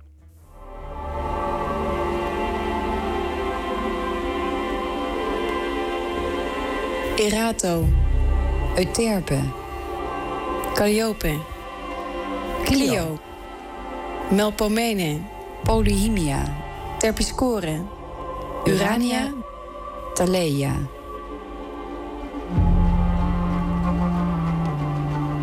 Homerus begint zowel zijn Ilias als de Odyssee met het aanroepen van een muze. Muze, bezing mij. De negen muzen woonden op de berg Olympus. Hun geestkracht stond in de oudheid gelijk aan adem of lucht. Wat we nu geestelijke inspiratie noemen, werd toen letterlijk gezien als inademen.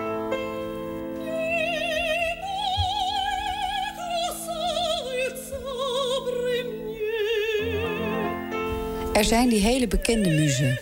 De boeken waarin het steeds om diezelfde vrouw draait. Connie van dichter Hans Verhagen, Simon Finkenoogs Edith... en Fancy, die in het hele oeuvre van Multatuli zit. Of de schilderijen waarop ze steeds opnieuw is afgebeeld, zoals Gala door Dali, Mathilde van Willink.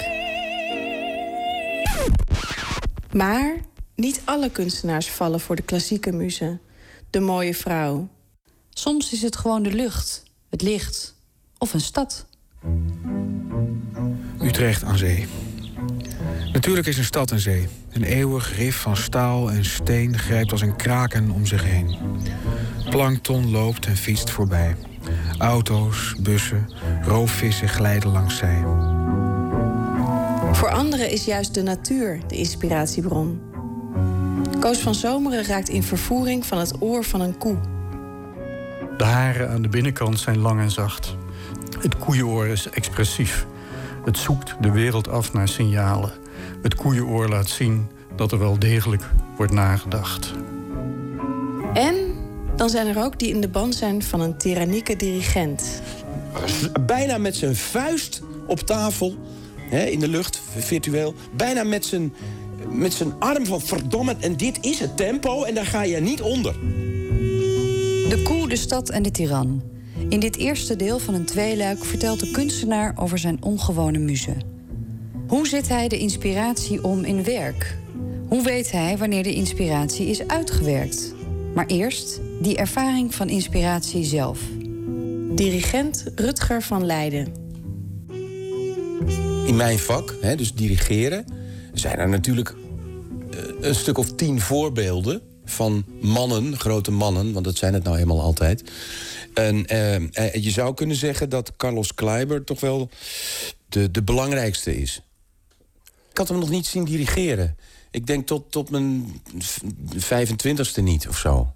Dus eh, best wel lang niet. En uh, ik kende wel opnames. En met name zowel van Richard als van Johan Strauss. En die waren ook altijd uh, ongelooflijk uh, enerverend, bruisend, energiek. prachtige, snelle tempi. Um, ja, dat is een voorbeeld voor me geweest. Maar en toen zag je hem? En toen zag ik hem en toen dacht ik... hé, hey, dat is heel anders dan ik verwacht had. Wat dan? Het is, nou, het is een, bijna een, een, een, een, een, een, een beetje een... Uh, een aristocraat om te zien. Eh, edel. Ehm, maar je ziet ook dat het een, uh, een, een, een, een, een tiran is. Moet je dat zijn? In zekere, ja, je moet, je, er moet in ieder geval een, een tiran in je zitten. En zag je iets wat je echt niet eerder had gezien, wat, het, wat een enorme Nou, impact hij heeft had? een manier van dirigeren die uniek is. Een, een, een elegantie met name. Het is een elegantie en een gemak die, die eh, weergaloos is. Die je, die je altijd bijblijft. Ja. En die ook zo eh, eh, vanuit de muziek komt. Dus het, het, je zou kunnen zeggen, bij hem is dat, eh, is dat bijna metafysica. Daarbij heeft hij ook een beetje een grappige, gekke kop. Altijd een soort sarcastische glimlach. Ehm, ik ga het je laten zien. Dit is de aankondiging. waar in 1983 een van de zeldzame optredens van Carlos Kleiber werd vastgelegd. Zevende symfonie van eh, Beethoven. We zien het concertgebouw. Het is grappig dat ik... eh, ja. Nou, daar heb je hem dus. lange man, lange armen. Kijk hem uit zijn hoofd natuurlijk. Goed, nou. Hier, heel rustig.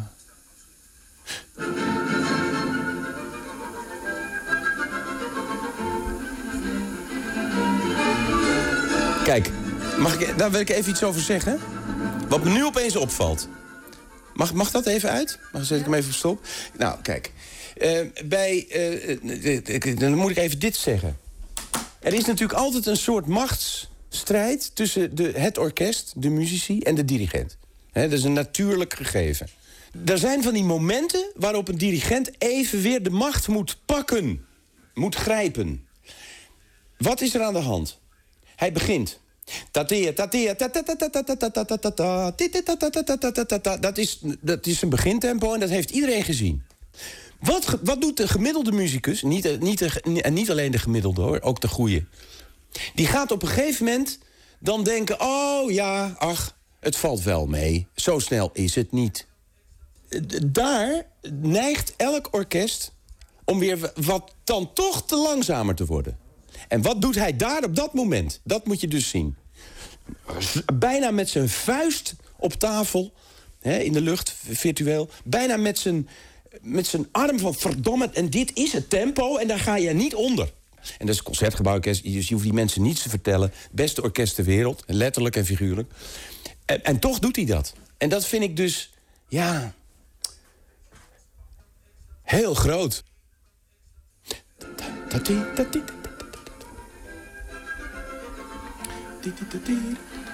Kijk. Nu is het allemaal nog goed. Maar nu. Hier worden ze langzamer. Normaliter. Kijk. En daar is hij bij. Kijk. Weet je wel, ook bij, bij dingen die dan... Tadia, tadia, tadia, tadia... die een beetje een groot gebaar zijn. Het gezicht erbij. Ja, Bijna alsof je... nou, spelen. Ja, het is spelen Het is inderdaad. een kinder... Een, een, een- hij kan net zo goed met zijn Märklin-treintje bezig zijn. Het is hetzelfde.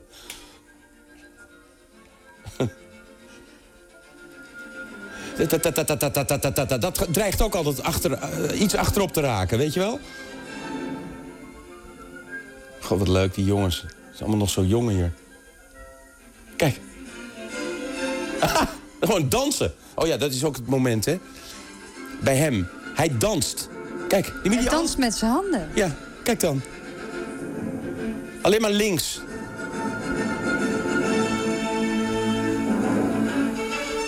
Maar zijn dit voor een dirigent ook hele andere gebaren dan dirigenten maken? Nee hoor. In, in principe eh, zijn alle eh, gebaren universeel. Ehm, Hij maakte alleen net een hele lange zwaai, Ja, wat dat- bijna dat aan is dit. Iets, ja, dat zie je niet iedereen doen, nee. Hè, het, is, het is de... Je zou kunnen zeggen de... De zaggertorte. En Hij is de wener. Hè, de...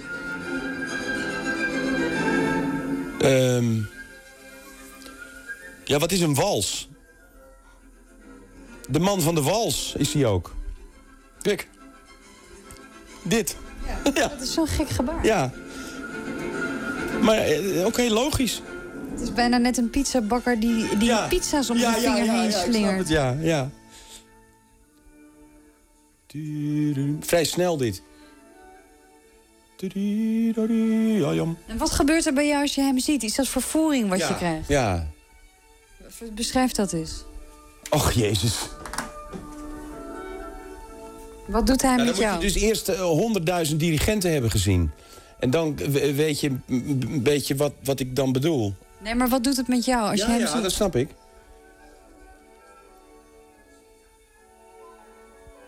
Ja, wat doet het met mij? Het- het- Jezus. Kijk, het is te makkelijk om te zeggen... hij geeft de ideale uitvoering van zo'n stuk. Dat kun je zeggen. Maar dat is niet eens wat ik bedoel. Hij, hij, hij, hij brengt iets, hij zet iets neer wat uniek is. Wat niemand anders kan, omdat niemand anders het ook doet. Misschien kan, kunnen er wel meer mensen dat, maar niemand doet dat. En hij doet het.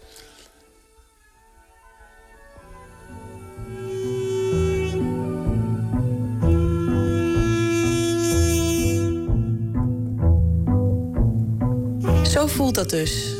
Je grootste inspiratiebron, zelfs thuis op de bank op een videobandje. Maar hoe werkt het dan? Hoe vertaal je die inspiratie in werk? Op naar Utrecht, standplaats van dichter Ingmar Heitse.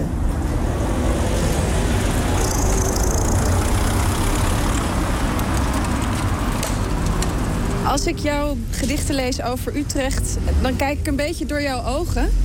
En dan zie ik eh, een Utrecht wat steeds van gedaante verandert. Ja, het is een, eh, is een oude stad. Dus eh, wat me het meest aan opvalt, is dat elke generatie er weer iets mee doet. Al was het maar er anders naar kijken. En dat zie je ook terug. In, zeg maar, in, in, in de straat als Lange Nieuwstraat is geen huis hetzelfde. Het is allemaal totaal andere gevels. En het is hier heel druk, heel veel gedoe. rijdt een er rijdt een buslijn, er wordt van alles bezorgd hier. Maar als we hier de Abraham Dolens tegen inlopen, dan sta je nou oase van stilte. Dat kunnen we wel even doen. Is dat hier dat poortje? Exact. We steken over.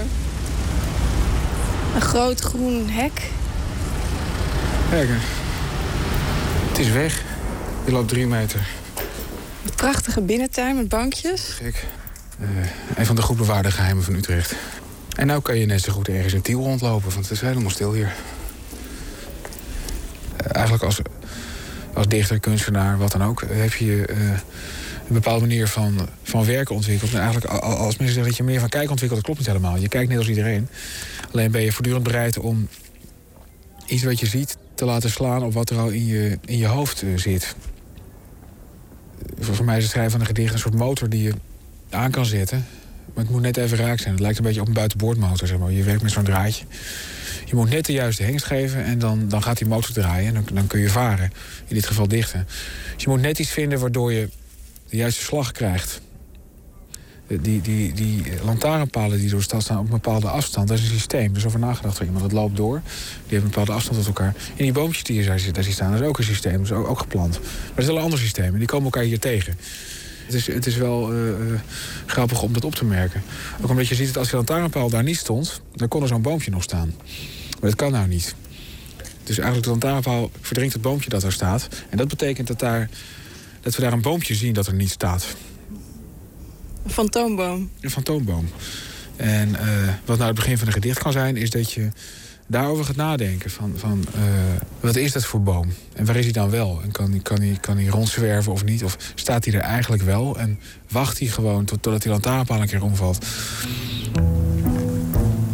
Eh, en dat hoort wel bij mijn Utrechtse thematiek. Want Als, als die er is, dan heeft hij te maken met wat er nu is, wat je nu kunt zien. En wat er niet is, omdat het er nooit is gekomen, of omdat het er nog niet is, of omdat het er niet meer is. Eh, en daar is Utrecht wel goed in. En dat, dat komt omdat het een eh bekendste plein, het Domplein, naast, naast de Neuden, eh, is eigenlijk ontstaan omdat daar een kerk is ingestort. Dus als je dat niet weet, dan zie je een losse toren. Van, denkt, hé, wat grappig, een losse toren. En als je Utrechter bent, dan, dan zie je een kerk die er niet meer staat. En daar, daar kun je ook iets mee als dichter. Het is heel veel gedoe om dat weer op te bouwen. Daar zijn ze ook al decennia lang over aan het emmeren van... moeten we dat weer doen? En misschien in glas of weet ik veel. Ze hebben een keer als stijgers een tijdje nagebouwd. Gewoon te kijken hoe het was, weet je wel. En dat, dat laat mensen, mensen niet los hier. Maar ik kan, ik, kan, ik kan een gedicht schrijven in een uur waarin het ding er weer staat, als het wil. Ja, want zolang het een plek is waar geen kerk is, staat hij eigenlijk nog. Ja, daar komt het eigenlijk wel neer. Ja. Hij, hij, staat er misschien wel meer dan, dan, dan als hij er nog zou staan. Wat me opvalt met mensen die ik gekend heb die dood zijn. Die zijn op een bepaalde manier meer aanwezig dan, dan toen ze nog waren soms. Soms opeens.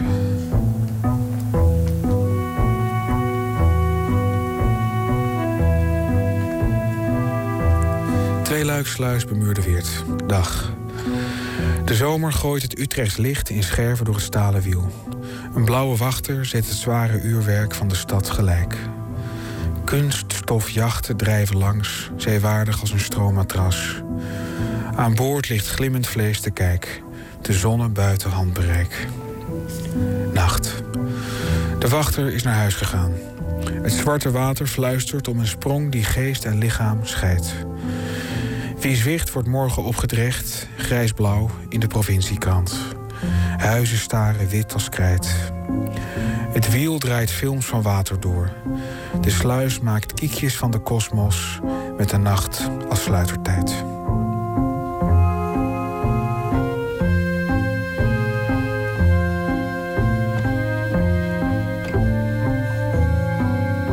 Hoeveel gedichten, hoeveel stukjes kun je schrijven over je muze?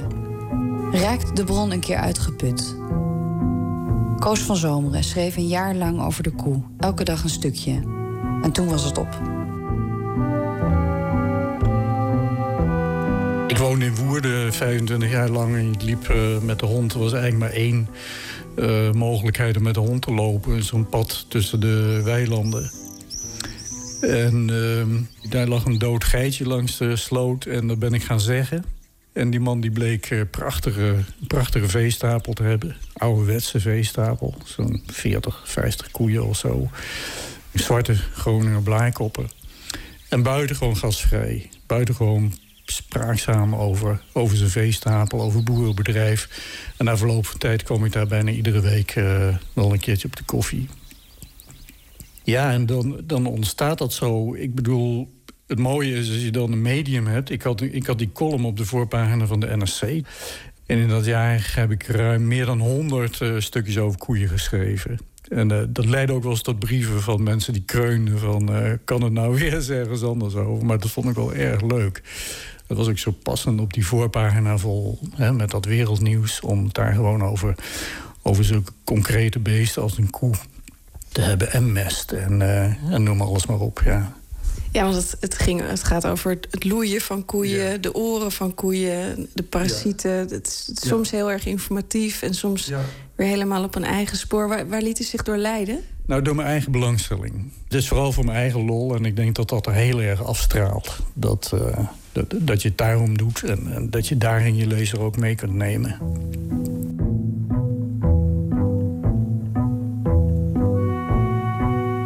Als ik uh, bij Kees Molenaar op stal kwam, moet je voorstellen... ik denk dat er 40 koeien stonden of zo. En er stonden nog een paar in een schuurtje. En jongvee was dan weer ergens anders. En die stonden allemaal, dat was zo'n ouderwetse grubstal... met de koeien die uh, met hun kop tussen die palen staan.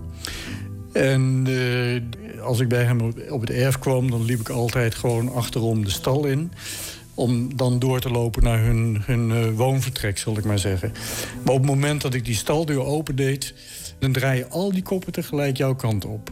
Dat, is, dat vond ik zo aandoenlijk ook. En al die koppen die waren op een of andere manier hetzelfde. Dus het was net alsof er een, een, een, een, een enorm groot dier met veertig koppen jouw kant op ging kijken.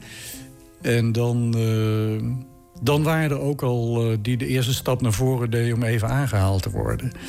En er waren die een stap naar achteren deden om niet aangehaald te worden. Dus dan begon die differentiatie eigenlijk al. En dat vond ik, uh, ja, dat, dat, dat is niet één moment, maar dat is ook de herhaling die dat dan die dat ontroerend maakt. Want je wist bijvoorbeeld dat het ging gebeuren en dat je daar even van zou genieten. Even, even, dat er even een mooi moment op zo'n dag was.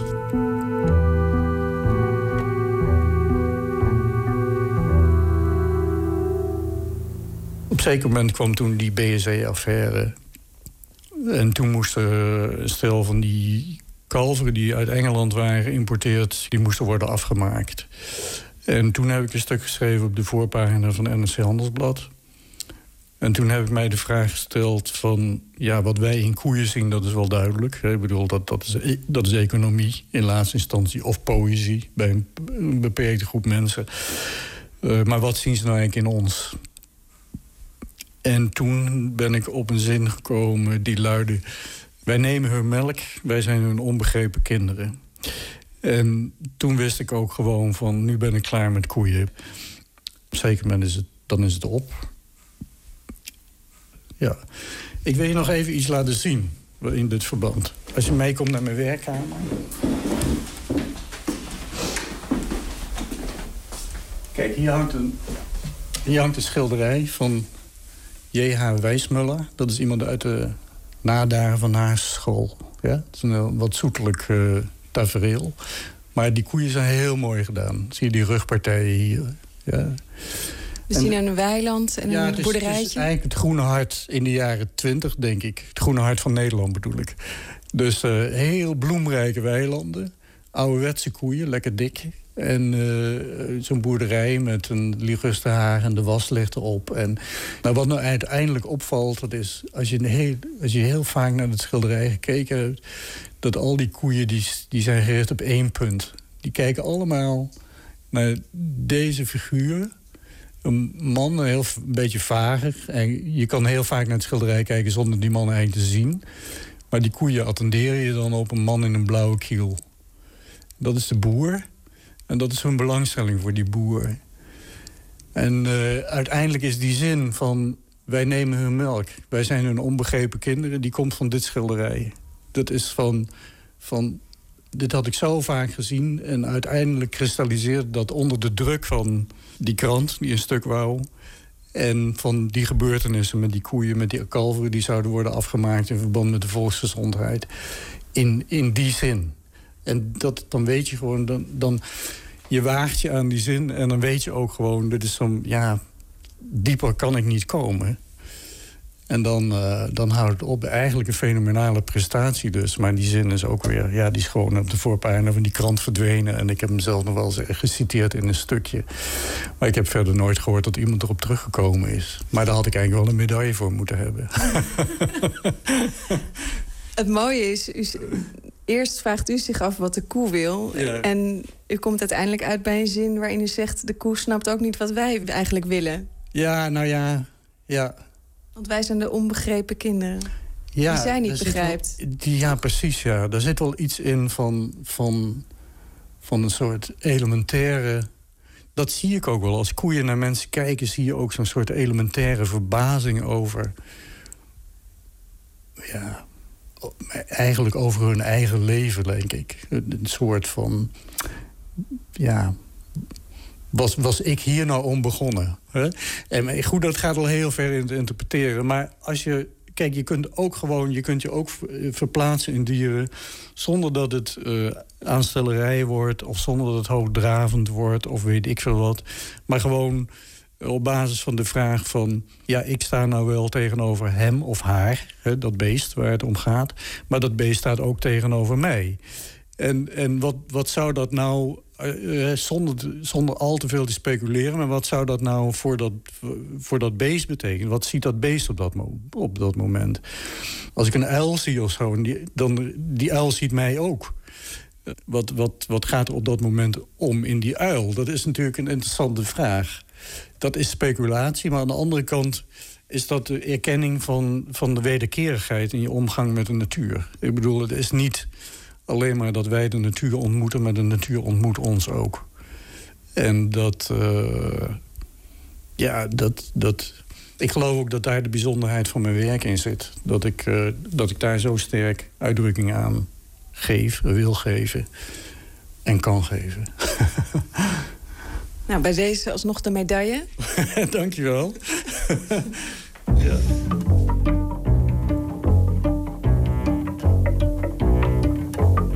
Na de koe verloor Koos van Zomeren zijn hart aan de boom, waarover ook een boek is verschenen.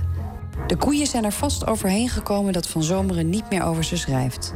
Maar bij andere muzen ligt dat een stuk gevoeliger. Het eerste deel van een tweeluik over de nieuwe muze, de koe, de stad en de tiran van Bente Habel en Catharine van Kampen. Ooit eerder uitgezonden in het VPRO-programma De Avonden. Morgen het tweede deel, een muze zegt geen nee. De Canadese singer-songwriter Patrick Watson houdt erg van science fiction, is gefascineerd door robotica en harde wetenschappen. En dat speelt ook een rol op zijn laatste plaats. Love Songs for Robots. Luister naar het nummer Grace.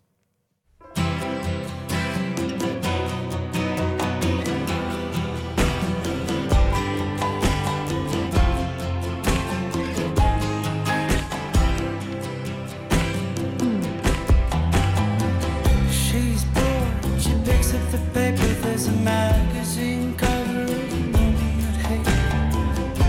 But she doesn't care, they don't she's got. She takes the street with a smile and a beat, her eye.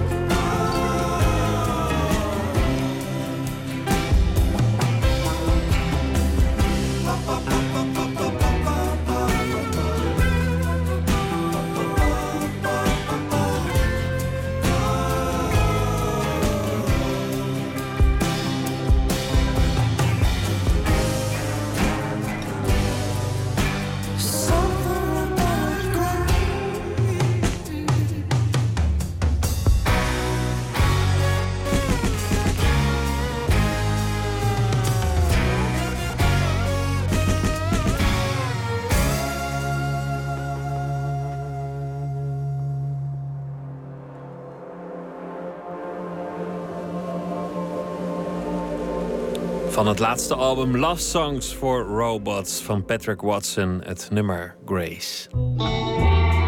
Nooit meer slapen. Je vergapen aan een meisje van 13 of 14 jaar. Het leek een beetje weg, het uh, te jonge model. Maar inmiddels lijkt de mode-industrie zich uh, weer volop uh, te laven aan jonge modellen. Emmy Colau, goeienacht, onze nachtcorrespondent. Er was een convenant een aantal jaar geleden. Er waren afspraken gemaakt. Het leek verdwenen, het verschijnsel van het tienermodel. Hoe kan het ineens weer terug zijn? Ja, hoe dat kan, um, dat, uh, uh, daar gaan we het zo over hebben. um, het, ik zal eerst even uitleggen waar het dan precies om gaat. Er is bijvoorbeeld een Sofia Megetner, een Israëlisch meisje van 14 jaar. En zij opende de, de, de grote show in Parijs van Dior... Uh, van de Belgische ontwerper Raf Simons uh, tijdens de vorige Fashion Week daar. En ze kreeg daar maar liefst 265.000 dollar voor. En het wordt ook helemaal gepresenteerd als een soort nieuw assenpoesterverhaal... van het arme meisje dat de prins ontmoet heeft. Well, she was in a Dior shop and I don't know for what reason, but Ralph Simmons was in the same Dior shop and he met her and he wants her. It's like, what? What is that? I've never heard a story like this. Never. Ja, een sprookje kortom. Maar er zijn er meer. Ja, ja, zij is echt niet de enige. Dus het is in de categorie dochters van beroemdheden heb je nog Lily, Lily Rose Depp. Dat is de dochter van Johnny Depp en Vanessa Paradis. 16 jaar oud en ze gaat aan de slag voor Chanel. En je hebt Katie Gerber. Dat is de dochter van niemand minder dan topmodel Cindy Crawford. En zij is pas 13 jaar. En nu al gelanceerd in Vogue en CR Fashion Book. En dan hebben we ook nog onze eigen Hieke Konings. Je kent haar denk ik nog niet, maar het zal vast niet lang meer duren. Ze werd in de Parijse metro gespot uh, door een modellenbureau.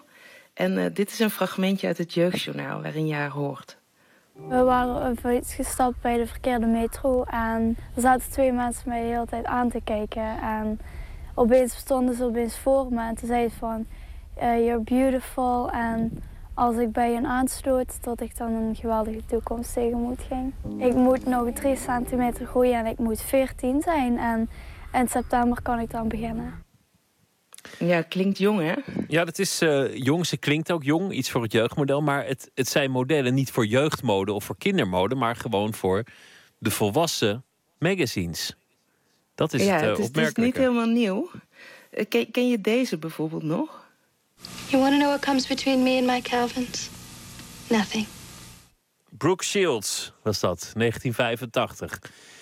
Ja, eerder nog, 81. 81. En, maar dat was zelfs een beetje pikant. Dat was een beetje een sexy reclame met een meisje van, uh, nou ja, wat zal ze zijn geweest, 15 jaar of zoiets. Dat was, ja, was eigenlijk ouder. een beetje. Ja, wat was ze? Ja, volgens mij was ze 17, maar ze werd toen al heel jong bevonden. En het was voor een spijkerbrokkenmerk. En eigenlijk is ze heel gekleed. Ik heb het even teruggekeken. Maar het is toch zo ongelooflijk seksueel getint dat het toch, ja, het voelt toch een beetje raar als je het kijkt. Maar het is dus eigenlijk van alle tijden, kunnen we constateren. Ja, dat uh, heb ik even gecheckt. Uh, tot de jaren 60 zag je eigenlijk een volwassene ideaal in de hele mode-industrie. Zij conservator mode en kostuums van het Rotterdam Museum. En zij heet Sjouk Hoitsma.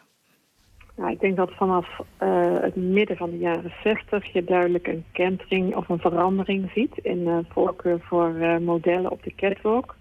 Ja, dat is een model wat we allemaal nog wel kennen, dat is Twiggy.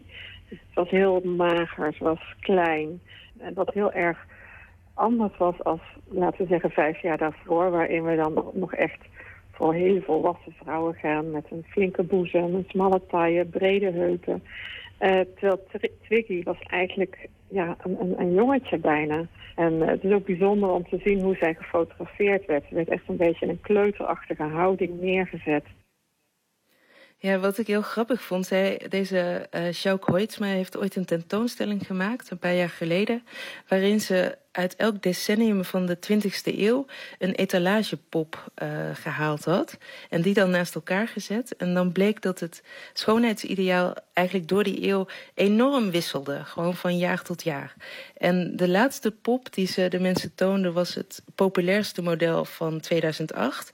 En die hadden toen hele smalle heupen en hele hoge borsten waar de zwaartekracht geen enkele vat op te hebben. Dus totaal niet realistisch. Maar wat bleek nou? Iedereen vond dat echt het normale beeld. Zeker als je hem zag in vergelijking met wat er allemaal daarvoor was. Alleen het voldeed zo aan ons ideaalbeeld van dat moment... dat wij dat niet als niet realistisch zien. Ja, dus, dus het blijkt dat, het, dat zo'n uh, ideaalbeeld we dus wel als normaal gaan beschouwen. Er is ook heel veel kritiek geweest. Dat ging dan vooral over de te magere modellen. Meisjes met anorexia, die dan toch het schoonheidsideaal op de een of andere manier gaan uh, bepalen. Los van dat het niet gezond is voor de, voor de vrouwen zelf. Ook de te jonge modellen, dat is al een discussie geweest. Er is ook een soort convenant uh, geweest. Maar het lijkt toch alsof er niks is veranderd. Nee, maar er is het is inderdaad best wel wat gebeurd. In Frankrijk is er een wet die te dunne modellen verbiedt. En je hebt pas geleden natuurlijk heel veel aandacht gehad voor Caitlyn Jenner... die eerst een man was en nu een vrouw... en opeens op de cover van Vanity Fair stond. En je had een 80-jarig model, Joan Didion... die werd het campagnegezicht van Celine... En Vogue heeft een richtlijn. Uh, dus er gebeurt wel van alles. Um, ik heb ook even gesproken met Rinke Tjepkema. Zij is plaatsvervangend hoofdredacteur van Vogue Nederland. En zij denkt dat die jonge modellen van nu misschien toch meer een oprisping zijn dan echt een hele nieuwe trend. Nou, er zijn natuurlijk een aantal feiten de afgelopen weken en maanden gebeurd die dat onderschrijven dat er jonge meisjes terug zijn. Maar aan de andere kant is het vorig seizoen waren er nog campagnes van Celine en van Saint Laurent met juist veel oudere vrouwen erin. Uh, dus dat kan echt per seizoen zo wisselen. Misschien is het een even een tijdelijke ja, tendens. Maar ik zie die niet zo snel doorzetten als, uh,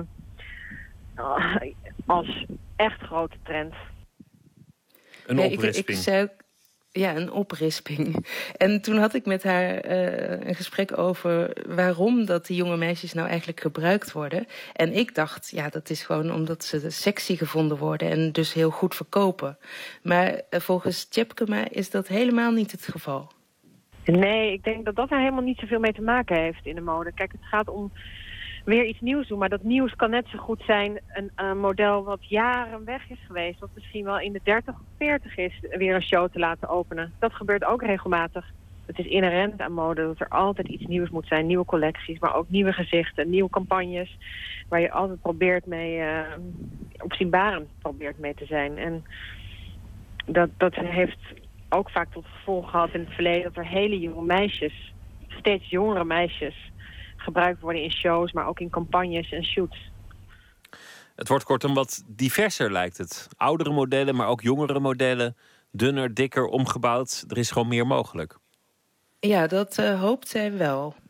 Ik hoop en ik denk ook echt dat dat meer diversiteit is. Zowel in ras uh, en in leeftijd, in um, body shape dat er, dat, er, dat er wat meer ruimte is voor diversiteit in de mode. En dat lijkt mij een hele mooie ontwikkeling. En volgens mij past dit meer in een brede trend van dat er meer mogelijk is. Maar je moet natuurlijk aan, het, aan de onderkant van dat spectrum qua leeftijd oppassen dat meisjes wel uh, beschermd worden. Want je bent dan nog zo jong dat je niet per se goed voor jezelf kunt opkomen. En er zijn natuurlijk altijd mensen die misschien misbruik willen maken van, uh, ja, van die onvolwassenheid. Maar stel dat dat wel gebeurt, hè? want iemand heeft gewoon talent voor het modellenwerk, ziet er goed uit, er wordt op gelet. Er worden geen eh, lange dagen gedraaid of weet ik veel. Eh, ze mogen gewoon naar school. Is het in principe erg, een, een model van 13? Ja, ik, ik weet het niet zo goed. Ik denk altijd, eh, zolang ze goed behandeld worden en er ook diversiteit is. Dus ik zou dat wel toejuichen. Kan ik er niet heel erg tegen zijn. Ik word er wel altijd een beetje lacherig van. Jij? Van die meisjes in de hoge hakken van hun moeder? Zo voelt het toch een beetje. Nou, ja, dat misschien. Maar ik denk ook dat het iets zegt over het schoonheidsideaal. Dat, dat in een vergrijzende samenleving iedereen zich vergaapt aan een verloren jeugd. Zoiets. Of dat ergens is een tweede, maar een beetje raar is het misschien wel. Ja, en, en wat ik eigenlijk heel raar vond uh, vandaag in mijn onderzoekje is dat er zo omzichtig over gesproken wordt. Iedereen was zo diplomatiek en Mensen wilden ook niet praten. Er was een modellenbureau die wilde dan eerst weten wat het standpunt van de VPRO was over dit. Nou, de VPRO is op vakantie, dus die hebben even geen standpunt, toch? Precies. Maar ik vond het wel toch wel typisch. En toen sprak ik ook nog iemand die ook niet on the record wilde. Die zei van ja, maar het voelt toch een beetje alsof iedereen wel net doet alsof er van alles verandert, maar stiekem verandert er eigenlijk helemaal niks. En daardoor kreeg ik toch een beetje het gevoel dat hij oudere modellen en die vollere modellen en de Caitlyn Jenners van deze wereld een beetje een soort schaamlab zijn. Dus dat die mode-industrie rustig doorgaat met uh, hele jonge meisjes en hele dunne witte modellen te presenteren. En dat er in de tussentijd helemaal niks verandert. Ja, ligt het aan de mode-industrie of ligt het aan het publiek? Daar kom je ook niet achter. Dankjewel, nee, Emmy. natuurlijk ook medeschuldig. Dankjewel, goeienacht. Ja, goeienacht. Courtney Barnett, een uh, singer-songwriter uit Australië. We gaan luisteren naar het uh, stuk Anonymous Club.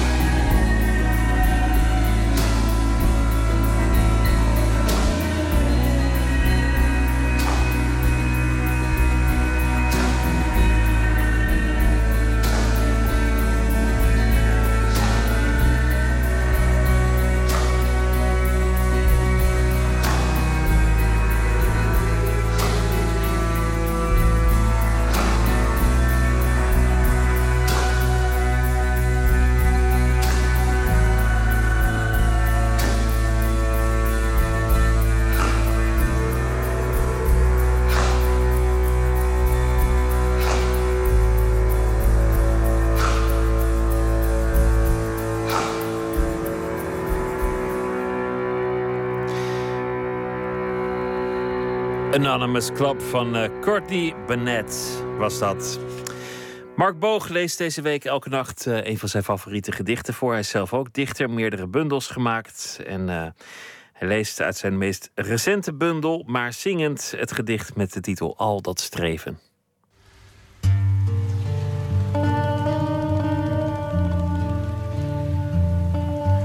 Dit is een gedicht uit mijn meest recente bundel. Dit, uh, dit najaar verschijnt er een nieuwe, uh, De Rotonde. Dat is één lang gedicht over een man die op weg gaat... om op het kruispunt zijn ziel te verkopen aan de duivel. Maar dit gedicht komt uit Maar Zingend... dat in 2013 bij uitgeverij Cossé verscheen. Het is heel langzaam per keer dat ik het bij optredens voorlees gegroeid voor mij dan. In het begin was het gewoon een van de gedichten in de bundel. Nu is het zeker een van mijn eigen favorieten. En het past goed bij de nacht. Al dat streven.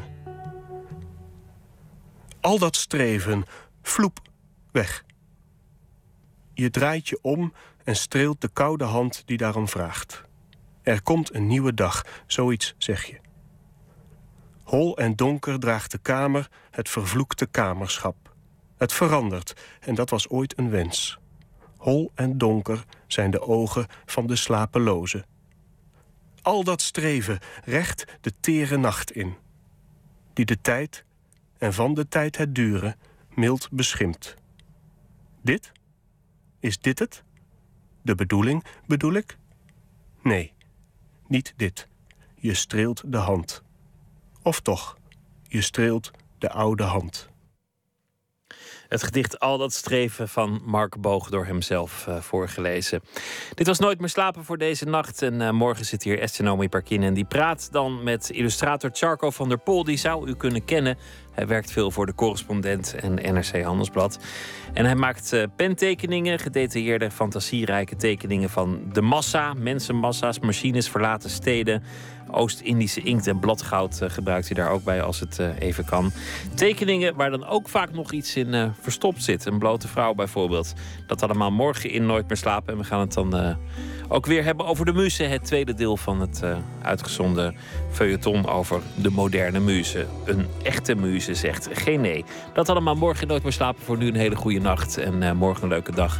Ik hoop dat u dan weer luistert. Zometeen kunt u luisteren naar Ron Vergouwen in zijn hoedanigheid als nachtzuster. Een hele goede nacht.